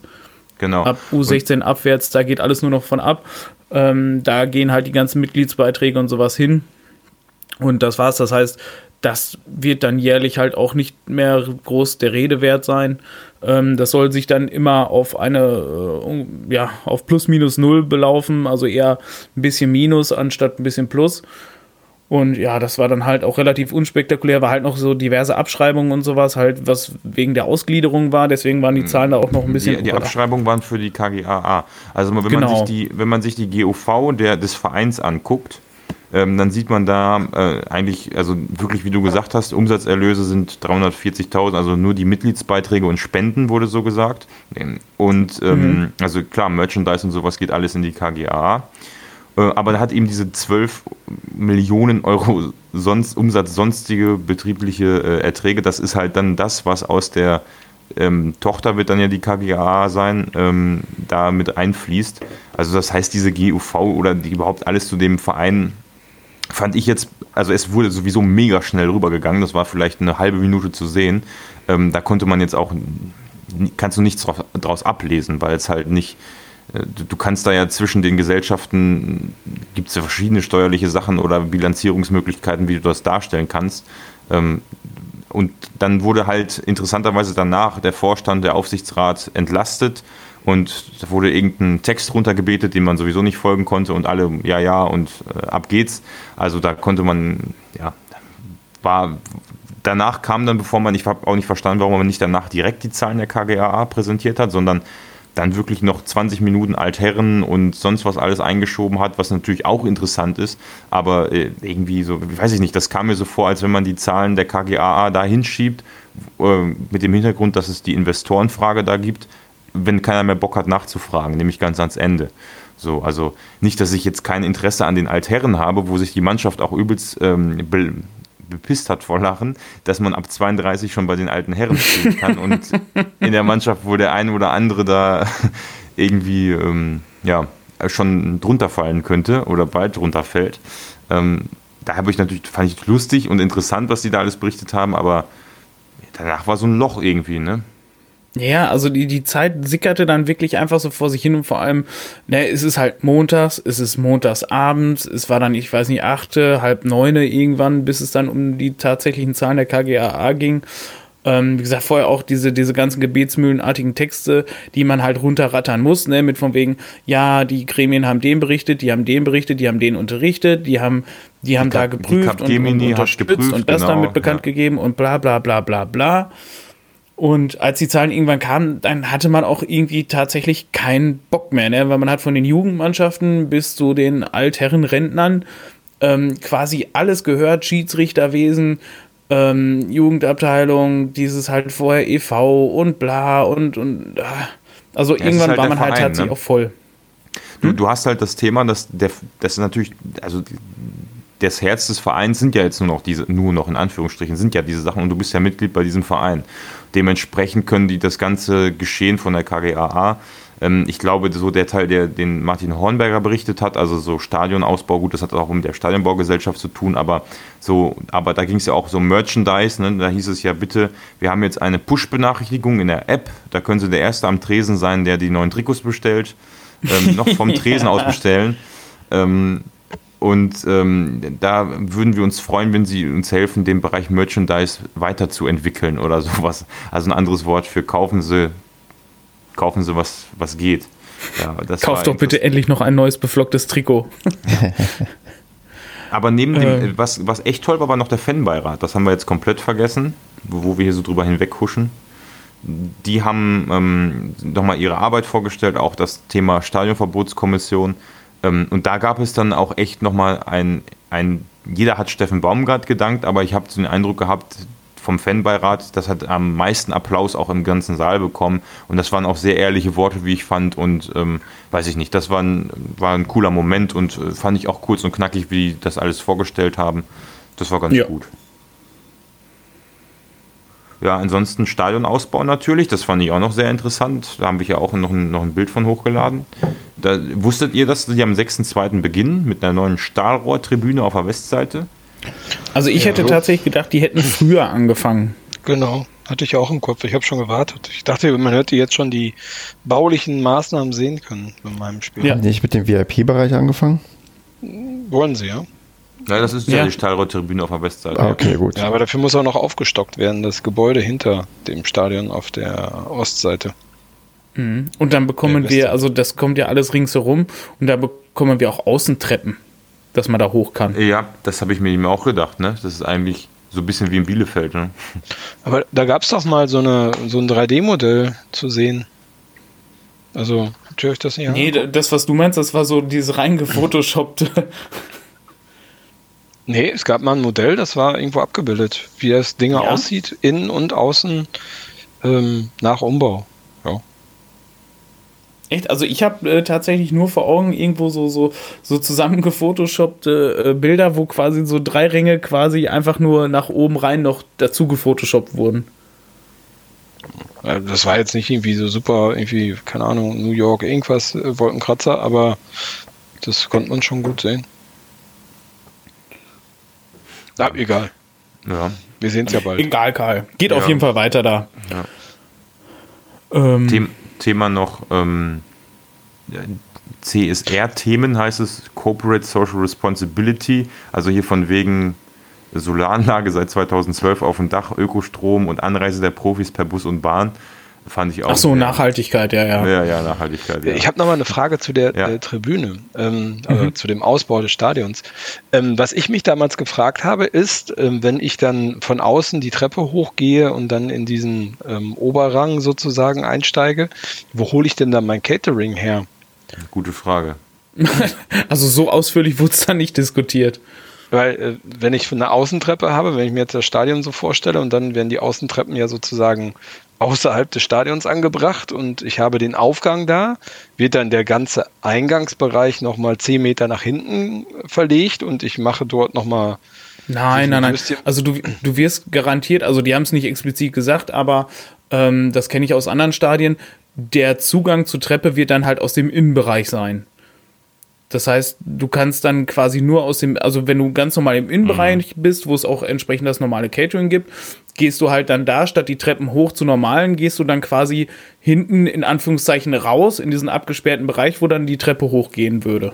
Also zum Beispiel in Bielefeld ist das nicht so, da gehst du von außen die Treppe hoch, zumindest im Gästebereich. Ja gut, aber du bist ja schon... Ja, wir sind ja auch nicht in Bielefeld. Nee, du bist aber in Bielefeld schon im abgesperrten Bereich, also in dem... Ja, genau. Das wärst du ja jetzt hier dann wahrscheinlich nicht. Auch, also... Ja, dann müsste man den verlegen. Also deswegen frage ich ja, da müsstest du ja sozusagen nochmal 10 Meter Abstand vom Stadion, genau. Dann müsstest du dann einen Zaun ziehen und da hast du dann sozusagen den Sicherheitsbereich oder den stadioninternen Bereich. Und wenn du dir eine Wurst holst, dann rennst du von ganz oben die Treppe runter und stellst dich dann unten 22 Minuten an und gibst du wieder oben und die Halbzeit ist vorbei. Ja, stimmt. Und ja, gut, du musst natürlich ist das denn so viel jetzt anders durch, ne? Ist das denn jetzt so viel anders, wie als wenn du jetzt auf einer Normaltribüne ganz oben sitzt? Ja klar, weil der Weg ist viel weiter. Ach, bitte. Dieses Rentnerdenken schon wieder. Nein, ich mache mir da nur, also mir ist das scheißegal, ich stehe weiter auf der Süd, aber ich würde gerne wissen, ob der SCP sich dazu auch schon Gedanken gemacht hat und wie das denn dann funktionieren soll, so rein aus Interesse. Das ist eine gute Frage gewesen, hat keiner gestellt vor Ort. Und dabei sind da so viele Rentner gewesen, die sitzen ja jetzt da. Die haben ja ihre Dauerkarte auf der Westtribüne schon. Die stehen auch nicht auf, um sich eine Wurst zu holen. Die stehen auch nicht auf, wenn du rufst, steht auf, wenn ihr Paderborner seid. Das rufe ich übrigens nie, von daher. Sondern du sagst zwar, wenn ihr einen Sitzplatz habt, oder? Genau. Ich hasse diese Menschen, die immer Gesänge abwandeln und es hört kein Mensch und das bringt halt auch nichts. Deswegen ja, Marco. Du hörst es aber neben mir. Ja, genau. Purer Hass dann immer. Purer Hass. Genau, Basti, erzähl mir noch ein bisschen was vielleicht zu den Zahlen. Und zwar nur einfach, sind sie gut oder schlecht, die uns präsentiert wurden, finanzieller Art? Ja, also auch da grundsätzlich ist man sehr schnell drüber hinweggehuscht. Und hier hat man auch wieder das Problem, das ist ja die GOV der Saison 2018-19, das heißt, ich habe keine Ahnung, inwiefern bei den Umsatzerlösen von 26 Millionen zum Beispiel jetzt irgendwelche Zahlungen schon drin sind, die vielleicht auf die Saison danach sich beziehen oder Preisgelder der letzten Saison. Das wurde aber ausführlich erklärt. Also die erste GUV-Bilanz, die da vorgestellt wurde, das war zum Saisonabschluss 18/19, also von letzter Saison selbstverständlich.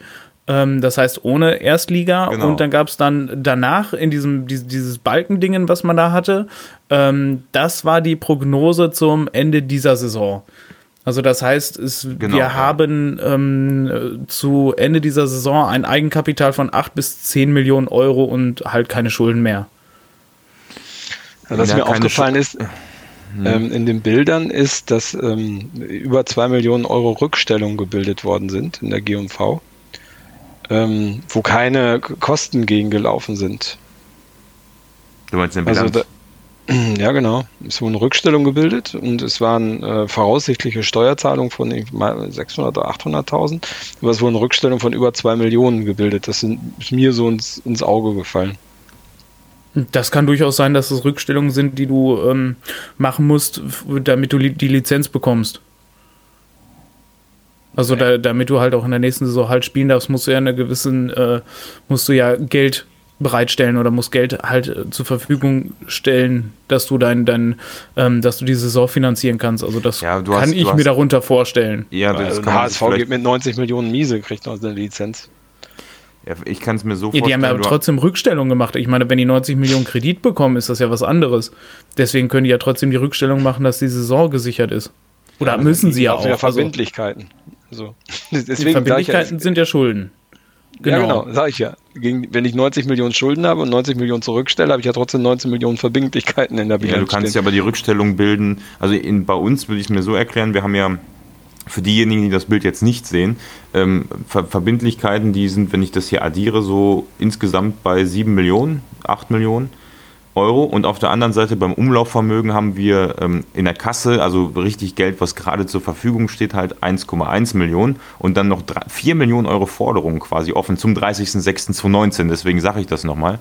Das heißt, das Bild wird ja jetzt wahrscheinlich völlig anders aussehen, wenn man jetzt nochmal die Bilanz aufstellen würde. Aber, ja, deswegen, das darf man ja auch nicht jetzt durcheinander schmeißen. Ne? Genau. Der Gewinn und Verlust, der dargestellt wurde, war letzten Sommer. Und diese Prognose, beziehungsweise halt, wir sind schuldenfrei seit schieß mich tot November letzten Jahres. Seitdem haben wir keinerlei Schulden mehr und wir erwarten dann halt, dass wir noch Kapital aufbauen zum Ende der Saison. Irgendwas zwischen 8 und 10 Millionen. Wie sich das zusammenstellt, hat natürlich keiner jetzt im Detail erklärt, ob sich das jetzt tatsächlich auch, ob da jetzt so ein Kader mit reinfließt oder nicht. Weiß ich tatsächlich nicht, bin ich auch kein Rechnungsprüfer für, aber für mich war tatsächlich sehr wichtig, wir haben keine Schulden und wir kommen ins Plus. Also, wie gesagt, ich kann ja nur das beurteilen, was ich hier sehe und die Prognose da ist ja auch schön und gut und auch alles ganz okay, aber ich sehe hier eine Bilanz und in der Bilanz sieht man halt eben, dass du hast Darlehen, du hast sonstige Verbindlichkeiten und Verbindlichkeiten aus Lieferung und Leistung. Das sind ja zum Beispiel, also du ordnest diese Schulden ja im Prinzip so an, welche muss ich jetzt kurzfristig bezahlen und welche muss ich langfristig bezahlen. Und dann guckst du auf der anderen Seite beim Umlaufvermögen im Prinzip, was habe ich denn überhaupt, damit ich irgendwas bezahlen kann. Und diese Kasse, die 1,1 Millionen, damit könnte ich zumindest diese Verbindlichkeiten aus den Lieferungen und Leistungen bezahlen. Und dann habe ich aber immer noch fast 7 Millionen Euro übrig, die ich, wenn es hart auf hart kommt, dann irgendwie auch bezahlen muss. Und da sehe ich hier auf der linken Seite eben nur Forderungen, wo ich heißt, ich fordere noch was, habe aber noch kein Geld. Das heißt also so von der Quote her des Fremdkapitals, das ich dem Umlaufvermögen gegenüberstelle, finde ich die Bilanz jetzt, die hier gar nicht so top und auch den Jahresfehlbetrag von 2,7 Millionen, auch wenn auf der Versammlung gesagt wurde, dass das alles auch irgendwie mit dieser mit der Gründung der KGaA zu tun hat und dass man das alles nicht so und so beurteilen darf. Ist das jetzt eine ganz okaye Bilanz, aber ja, also ich bin auf die nächste gespannt und auf die Prognose, ja, kann man sich verlassen. Ich glaube, man hätte hier noch auch was in der neuen, im Westfälischen Volksblatt steht, glaube ich, noch mit langfristig mit den Investitionen von mehreren Sponsoren gerechnet und gut, das können wir erst in der nächsten Bilanz beurteilen, aber ja, ich finde, ist okay, aber ich, ja, dieses schuldenfrei finde ich immer so, ist so ein komischer Wert, wenn man sich eine Bilanz anguckt, man muss nicht schuldenfrei sein, so ein gewisser Fremdkapitalanteil ist halt völlig normal bei einer GmbH. Genau, richtig. Und da finde ich sehr, sehr seltsam, dass man das wirklich komplett zurückbaut und halt nur auf Eigenkapital setzt, was ja eigentlich gerade bei den aktuellen Zinsen und der Kreditpolitik, die herrscht, eher extrem konservativ ist. Ja. Eigentlich schon Geld verbrennt ist. Deswegen, der Verein soll uns anrufen, dann sind wir auch gerne bereit, als Padercast, als Großinvestor mit einzusteigen. Ja. Ja, aber was kostet denn so ein Prozent? 29.000 Euro. 1%? Ja. Was? Woher weißt du das? Ja. Wie kommst du denn da jetzt drauf? Das ist, wurde ein Kapital freigegeben von 2,9 Millionen Euro, was 100% sind. Und dann ist 1% davon 29.000. Also du meinst das Grundkapital oben? Was da jetzt steht in der Bilanz. Das, weiß ich kann nirgendwo reingucken, sonst geht wahrscheinlich meine Internetverbindung flöten. Ach so, okay. Deswegen kann ich mich rein nur auf mein Gedächtnis berufen. Okay. Aber es wurde, wie gesagt, so ein Kapital, wie auch immer sich das da nennt, insgesamt freigegeben oder ausgeschrieben oder schieß mich tot, ja, das von 2,9 Millionen Euro entsprechend. Und das heißt, wenn du 1% kaufst, kannst du dich da halt mit 1% einkaufen für 29.000 Euro. Ja, aber heute nicht mehr. Ja, ich glaube auch. Also, genau, erste Liga wir sind ja teurer geworden wahrscheinlich. Wir müssen erst wieder einsteigen, wenn wir wieder in der dritten Liga sind. Heute muss ich 1 Euro bezahlen. Diese ganze imaginäre Scheiße, die sich Leute da ausdenken mit dem Geldverbrennen da. Ich halte da gar nichts von. Nur leicht polemisch, Andreas, was du gerade gesagt hast, aber ganz leicht. Aber zur Kenntnis genommen. Habt ihr sonst noch Highlights von der Mitgliederversammlung, die dann aus dem Finanziellen dann wieder ein bisschen rausgehen? Ja, ein Highlight, also gut, die Marktwertentwicklung, aber die haben wir hier schon thematisiert, dass man da irgendwie sich 6-, 7-, 8-facht hat seit der dritten Liga, aber ich glaube, das ist eigentlich auch, ja, das ist natürlich auch schön zu präsentieren, aber gut, ne, das haben wir hier, glaube ich, schon in der dritten Liga erkannt, dass der Marktwert der Spieler steigen wird, also das brauchen wir jetzt nicht nochmal thematisieren. Also ich fand ganz wichtig, oder finde ich allgemein in der Entwicklung des Vereins wichtig, dass man sehr stark auf den Nachwuchs setzt, auch in Zukunft, da weiter investieren will. Und da fand ich auch die Aussage, ich glaube von Martin Hornberger war sie, oder halt von Martin Schonsaune, bin mir gerade unsicher. Ist ja auch egal, jedenfalls die Aussage fand ich ganz cool, dass man diese Spielphilosophie, die Steffen Baumgart und Markus Krösche und natürlich auch der Rest des Trainerteams hier quasi installiert und geprägt haben, dass man die auch inzwischen auf den Jugendbereich runtergebrochen hat oder runterbrechen will, dabei ist, wie auch immer. Und das ist halt ein ganz wichtiger Punkt, um halt zu diesem anderen Ziel, was geäußert wurde, dann auch zu kommen, dass man ein Ausbildungsverein ist oder sein will, unter den Top 30 in Deutschland. Und da ist es natürlich am besten, wenn man eigene Talente dann quasi hochholt, dann ist der Profit natürlich extrem. Und das wird uns dann auch unter den Top 30 halten können. Da bin ich ja mal sehr gespannt, wie sowas funktioniert, weil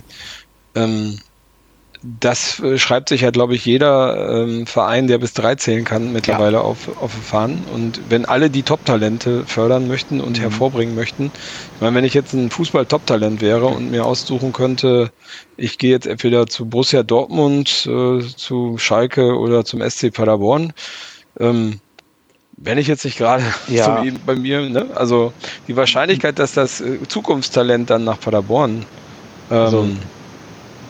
ich mute mich beim wilden Rumklicken. Nach Paderborn kommt, das ist sehr unwahrscheinlich. Also wie kann man das zu Geld machen?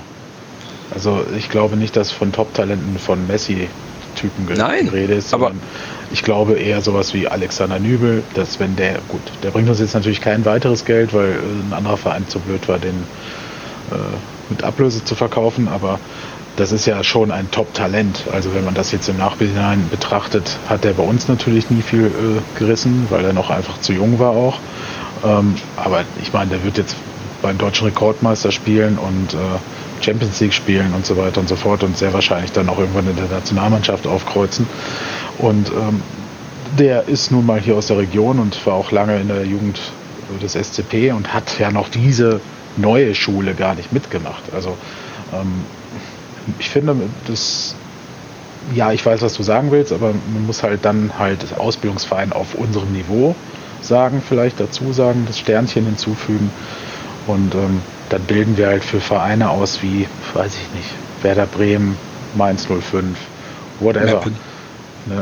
Nee, auch das. Ja. Auch, es werden auch weiterhin Spieler nach Ferl gehen oder so, aber das ist ja auch nicht schlimm. Also ich meine, die Durchfallquote bei Borussia Dortmund ist dankenswerterweise sehr hoch, sonst hätten wir Luca Kilian nicht bekommen, der wiederum uns für Schweine viel Geld verlassen wird irgendwann, da bin ich mir ganz sicher, und auch Nationalspieler werden wird.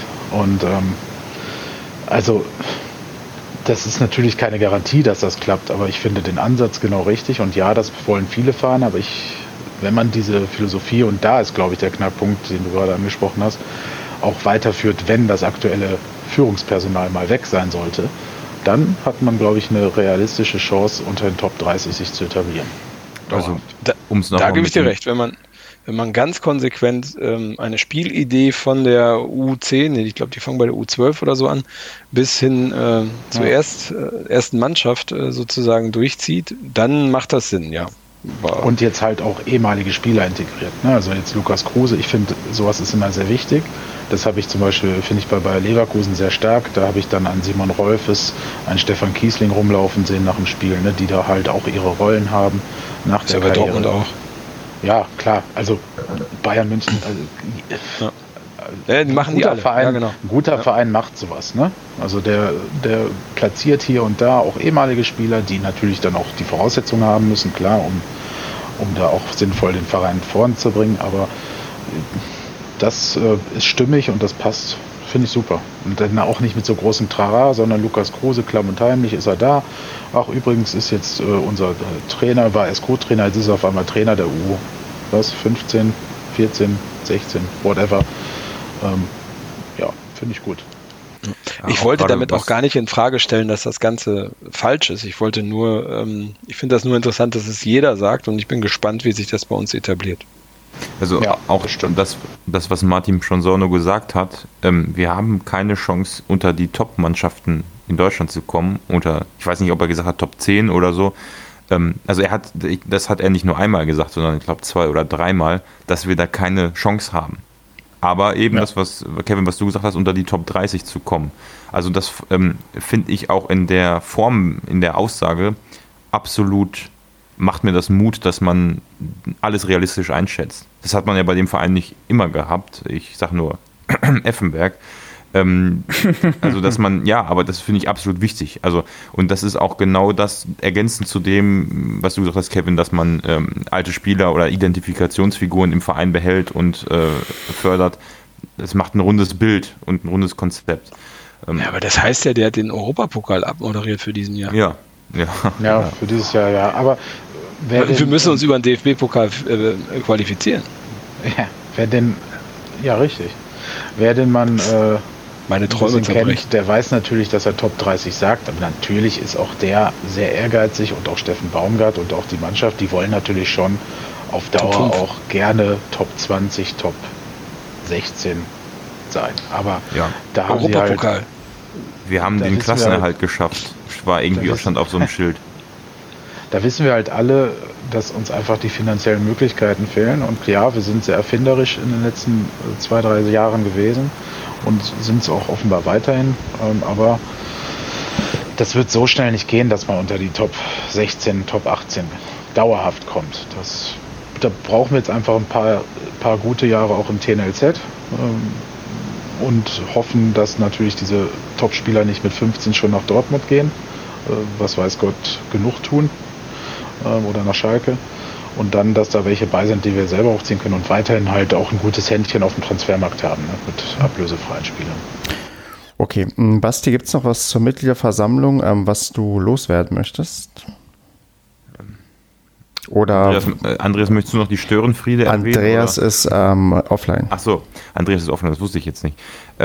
Was noch ganz interessant war, waren es gab tatsächlich noch ein paar Nachfragen unter Sonstiges quasi am Ende, bevor dann die Hymne ohne Ton gesungen wurde und sich das nach einer Kirche angehört hat. Und zwar dazu, ob es nicht eine Mitgliedschaft auch für, ich glaube, Rentner mit Enkelkind gibt, was ich eigentlich einen sehr coolen Vorschlag finde.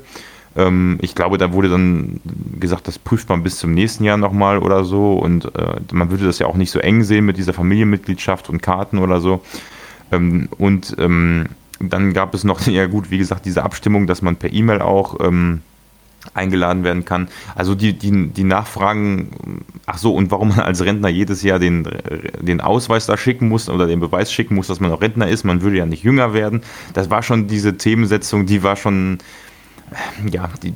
von einem gewissen Klientel natürlich was da auch überwiegend vertreten war, gesetzt. Was mich, wie gesagt, ein bisschen gestört hat. Ich hätte gerne zu diesem Thema Investoren, aber gut, habe auch nicht die Muße gehabt, da irgendwie mich zu beteiligen. Hätte ich ja durchaus machen können und eine Frage stellen können, zu fragen. Und dann hat noch jemand gefragt, warum vor 14 Tagen um 11:45 niemand im Fanshop war, woraufhin der Herr Hornberger gesagt hat, da muss er leider mitteilen, dass da eine Mitarbeiterin ihre Schicht verschlafen hat und das jedem mal passieren kann und er da um Verständnis bittet, und die Mitarbeiterin würde auch noch vor Ort arbeiten und wäre nicht rausgeflogen dafür, und das kann mal passieren. Das ist auch so typisch Ostwestfalen, dass das einer fragt, ey. Ja, und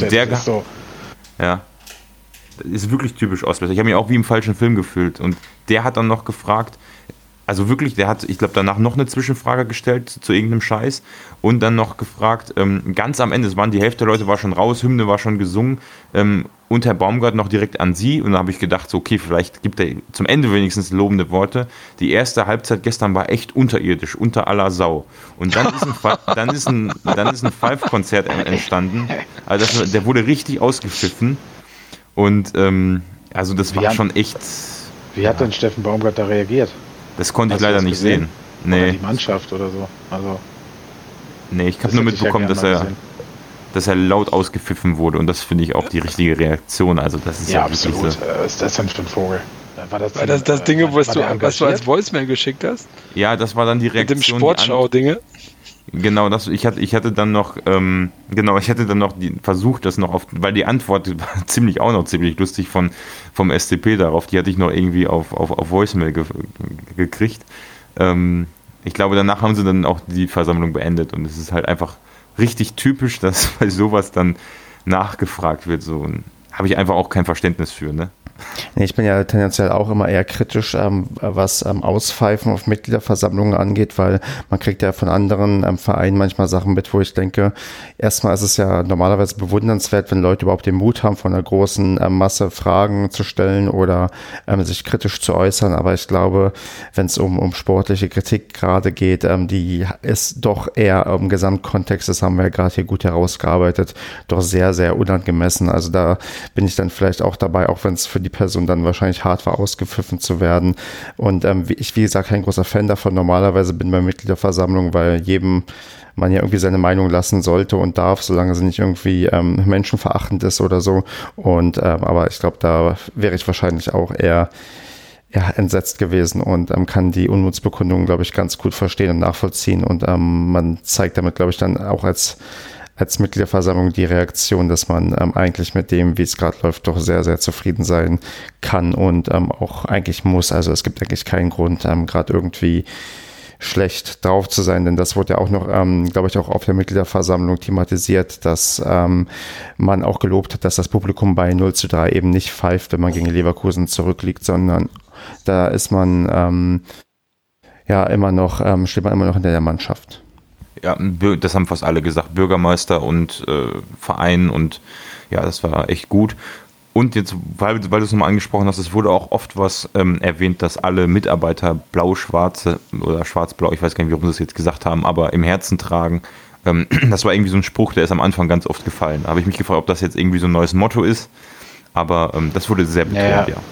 Ja, das hat ja Familienbetrieb hier quasi ausgerufen. Es ist aber auch tatsächlich so. Also Marco hat ja auch eine Erfahrung gemacht am Wochenende mit einem Mitarbeiter, kann man sicherlich auch einfach mal nennen, Michael Püttmann, wenn man den kennt und weiß, wie wenig in seiner Abteilung, nenne ich es jetzt mal, also im Ticketing mit ihm zusammenarbeiten, also quasi er und dann eine weitere Person, so gesehen, dann arbeitet sich den Arsch ab. Den kannst du halt freitagsabends um 22 Uhr eine E-Mail schreiben und in der Regel antwortet der sogar noch am gleichen Abend. Also zumindest mir, und Marco hat er halt angerufen, nachdem er eine Frage hatte, da hat er ihm ja das Social Media Team weitergeleitet. Also das ist schon so, und da gibt es halt immer mehr auf der Geschäftsstelle, das kann man schon so auch glauben, wenn das so gesagt wird. Ja. Ja, soll ich das mal kurz erzählen, was da passiert ist? Das fand ich sehr kurios. Also, ich weiß nicht, vielleicht erzählt der eine oder andere. Eigentlich wäre eine Social Media Post der Woche, ne? Genau, ich hatte mich am Wochenende, also da mein Schwiegervater und mein Sohn krankheitsbedingt nicht mit ins Stadion konnten, wollte ich die Karten halt freigeben über den Zweitmarkt, natürlich ganz legal, und dabei habe ich gesehen, dass ich nur Zugriff auf die Dauerkarte von meinem Schwiegervater über das Familienoberhaupt-Account, wie der SCP das immer so gut, so schön sagt, habe. Und konnte die nur freigeben. Und daraufhin habe ich bei Twitter getwittert, warum ich denn bitte die Kinderkarte von meinem Sohn nicht freigeben kann und ob das denn konform wäre mit den AGBs, weil ich eigentlich davon ausgegangen bin, dass die alle zusammenhängen. Und daraufhin, ich glaube eine halbe Stunde später, ging auf einmal mein Handy und der Michael Püttmann vom SCP war dran, das ist der Herr, der das Ticketing macht, das gibt's ja auch mal beim SCP TV, gab's ja mal eine Sondersendung zu, wie das funktioniert, und er meinte dann, er hörte von der Social Media Kollegin einen Tweet von mir weitergeleitet bekommen, bestimmt ausgedruckt und ins Fach gelegt, nein, und er hatte das gelesen und er wollte mir mal eben erklären, wie ich denn die Dauerkarte für meinen Sohn freigeben kann. Fand ich schon cool. Also richtig geil. Das fand ich schon sehr cool. Und das hat auch funktioniert. Ne? Ich meine, die ist dann im Endeffekt leider nicht weggegangen. Die 8,32 €, die ich dafür gekriegt habe, darauf musste ich halt verzichten. Aber das fand ich schon sehr cool. An einem Samstagmorgen. Ne? Also, ja. Jetzt und das Social-Media-Team freut sich jetzt, dass es fortan lauter solche Anfragen weitertragen kann, weil man jetzt hier öffentlich gemacht hat, dass das funktionieren kann. Ja, aber ich finde, das ist echt eine richtig coole Geschichte. Als Marco das erzählt hat, war ich echt beeindruckt. Also ich kenne die alle und das hätte ich jetzt, weiß ich nicht, das ist schon krass. Ich meine, so wie du gerade sagst, Stefan, es gibt sicherlich mehrere Fälle, ne, die da nachfragen, wenn der die alle Samstagvormittags abtelefoniert. Ja. Aber stell dir mal vor, Borussia Dortmund würde das machen. Die würden den ganzen Vielleicht hat man das auch absichtlich gemacht, weil Marco ja auch öfter mal sich schon bekannt gemacht hat mit PK-Kritik oder so. Man kennt ihn halt. Ich? War ich das? Naja, ich kritisiere das, was ich für kritisierungsfähig oder notwendig halte. Ja. Würdig halte, genau. Und ja, ich hoffe, ich weiß auch positive Sachen zu würdigen. Okay, dann würde ich gerne jetzt ein bisschen durchziehen. Basti, nee, möchte ich nicht. Doch, Basti, okay, erzähl. Was ist es so wichtig oder geht's nicht ohne? Nein, ich wollte nur sagen, falls die Erzählungen jetzt hier über die Versammlung ein bisschen zu negativ rübergekommen sind, das sollte nicht so sein. Ich fand, es ist eigentlich eine tolle Veranstaltung und man sollte auch wenn es sich ein bisschen gezogen hat, im nächsten Jahr vielleicht überlegen hinzugehen, weil man doch sehr viele interessante Sachen erfahren hat und also es lohnt sich auf jeden Fall.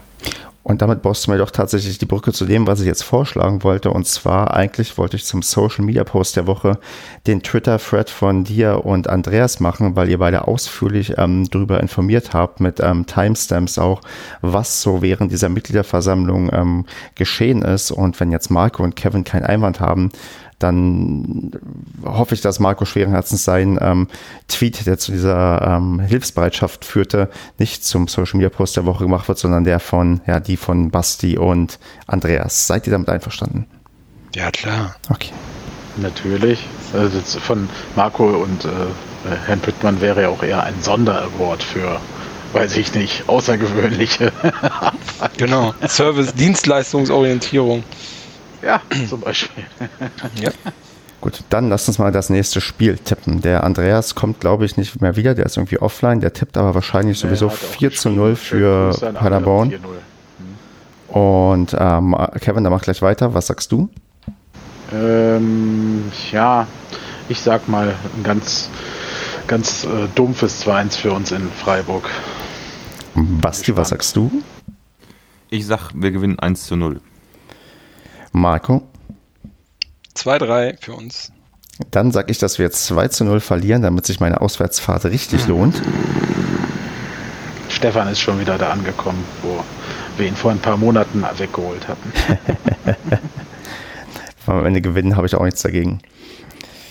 Ja, und dann bleibt eigentlich nichts weiter übrig, als sich zu entschuldigen, dass letzte Woche nicht eine zweite Folge kam, die wir aber jetzt wirklich, wirklich zeitnah aufholen werden und garantiert noch kommen wird. Wir bitten um Entschuldigung, aber wir sind da dran und sonst verweise ich einfach auf die nächste. Das ist aber auch eine verjinxte Folge. Ja, irgendwie furchtbar, oder? Und sonst verweise ich dann auf die nächste Sendung, die nächste Woche in der Nacht von Montag auf Dienstag kommt. Und ja, bis dahin eine gute Zeit. Wiedersehen. Adios. Ciao.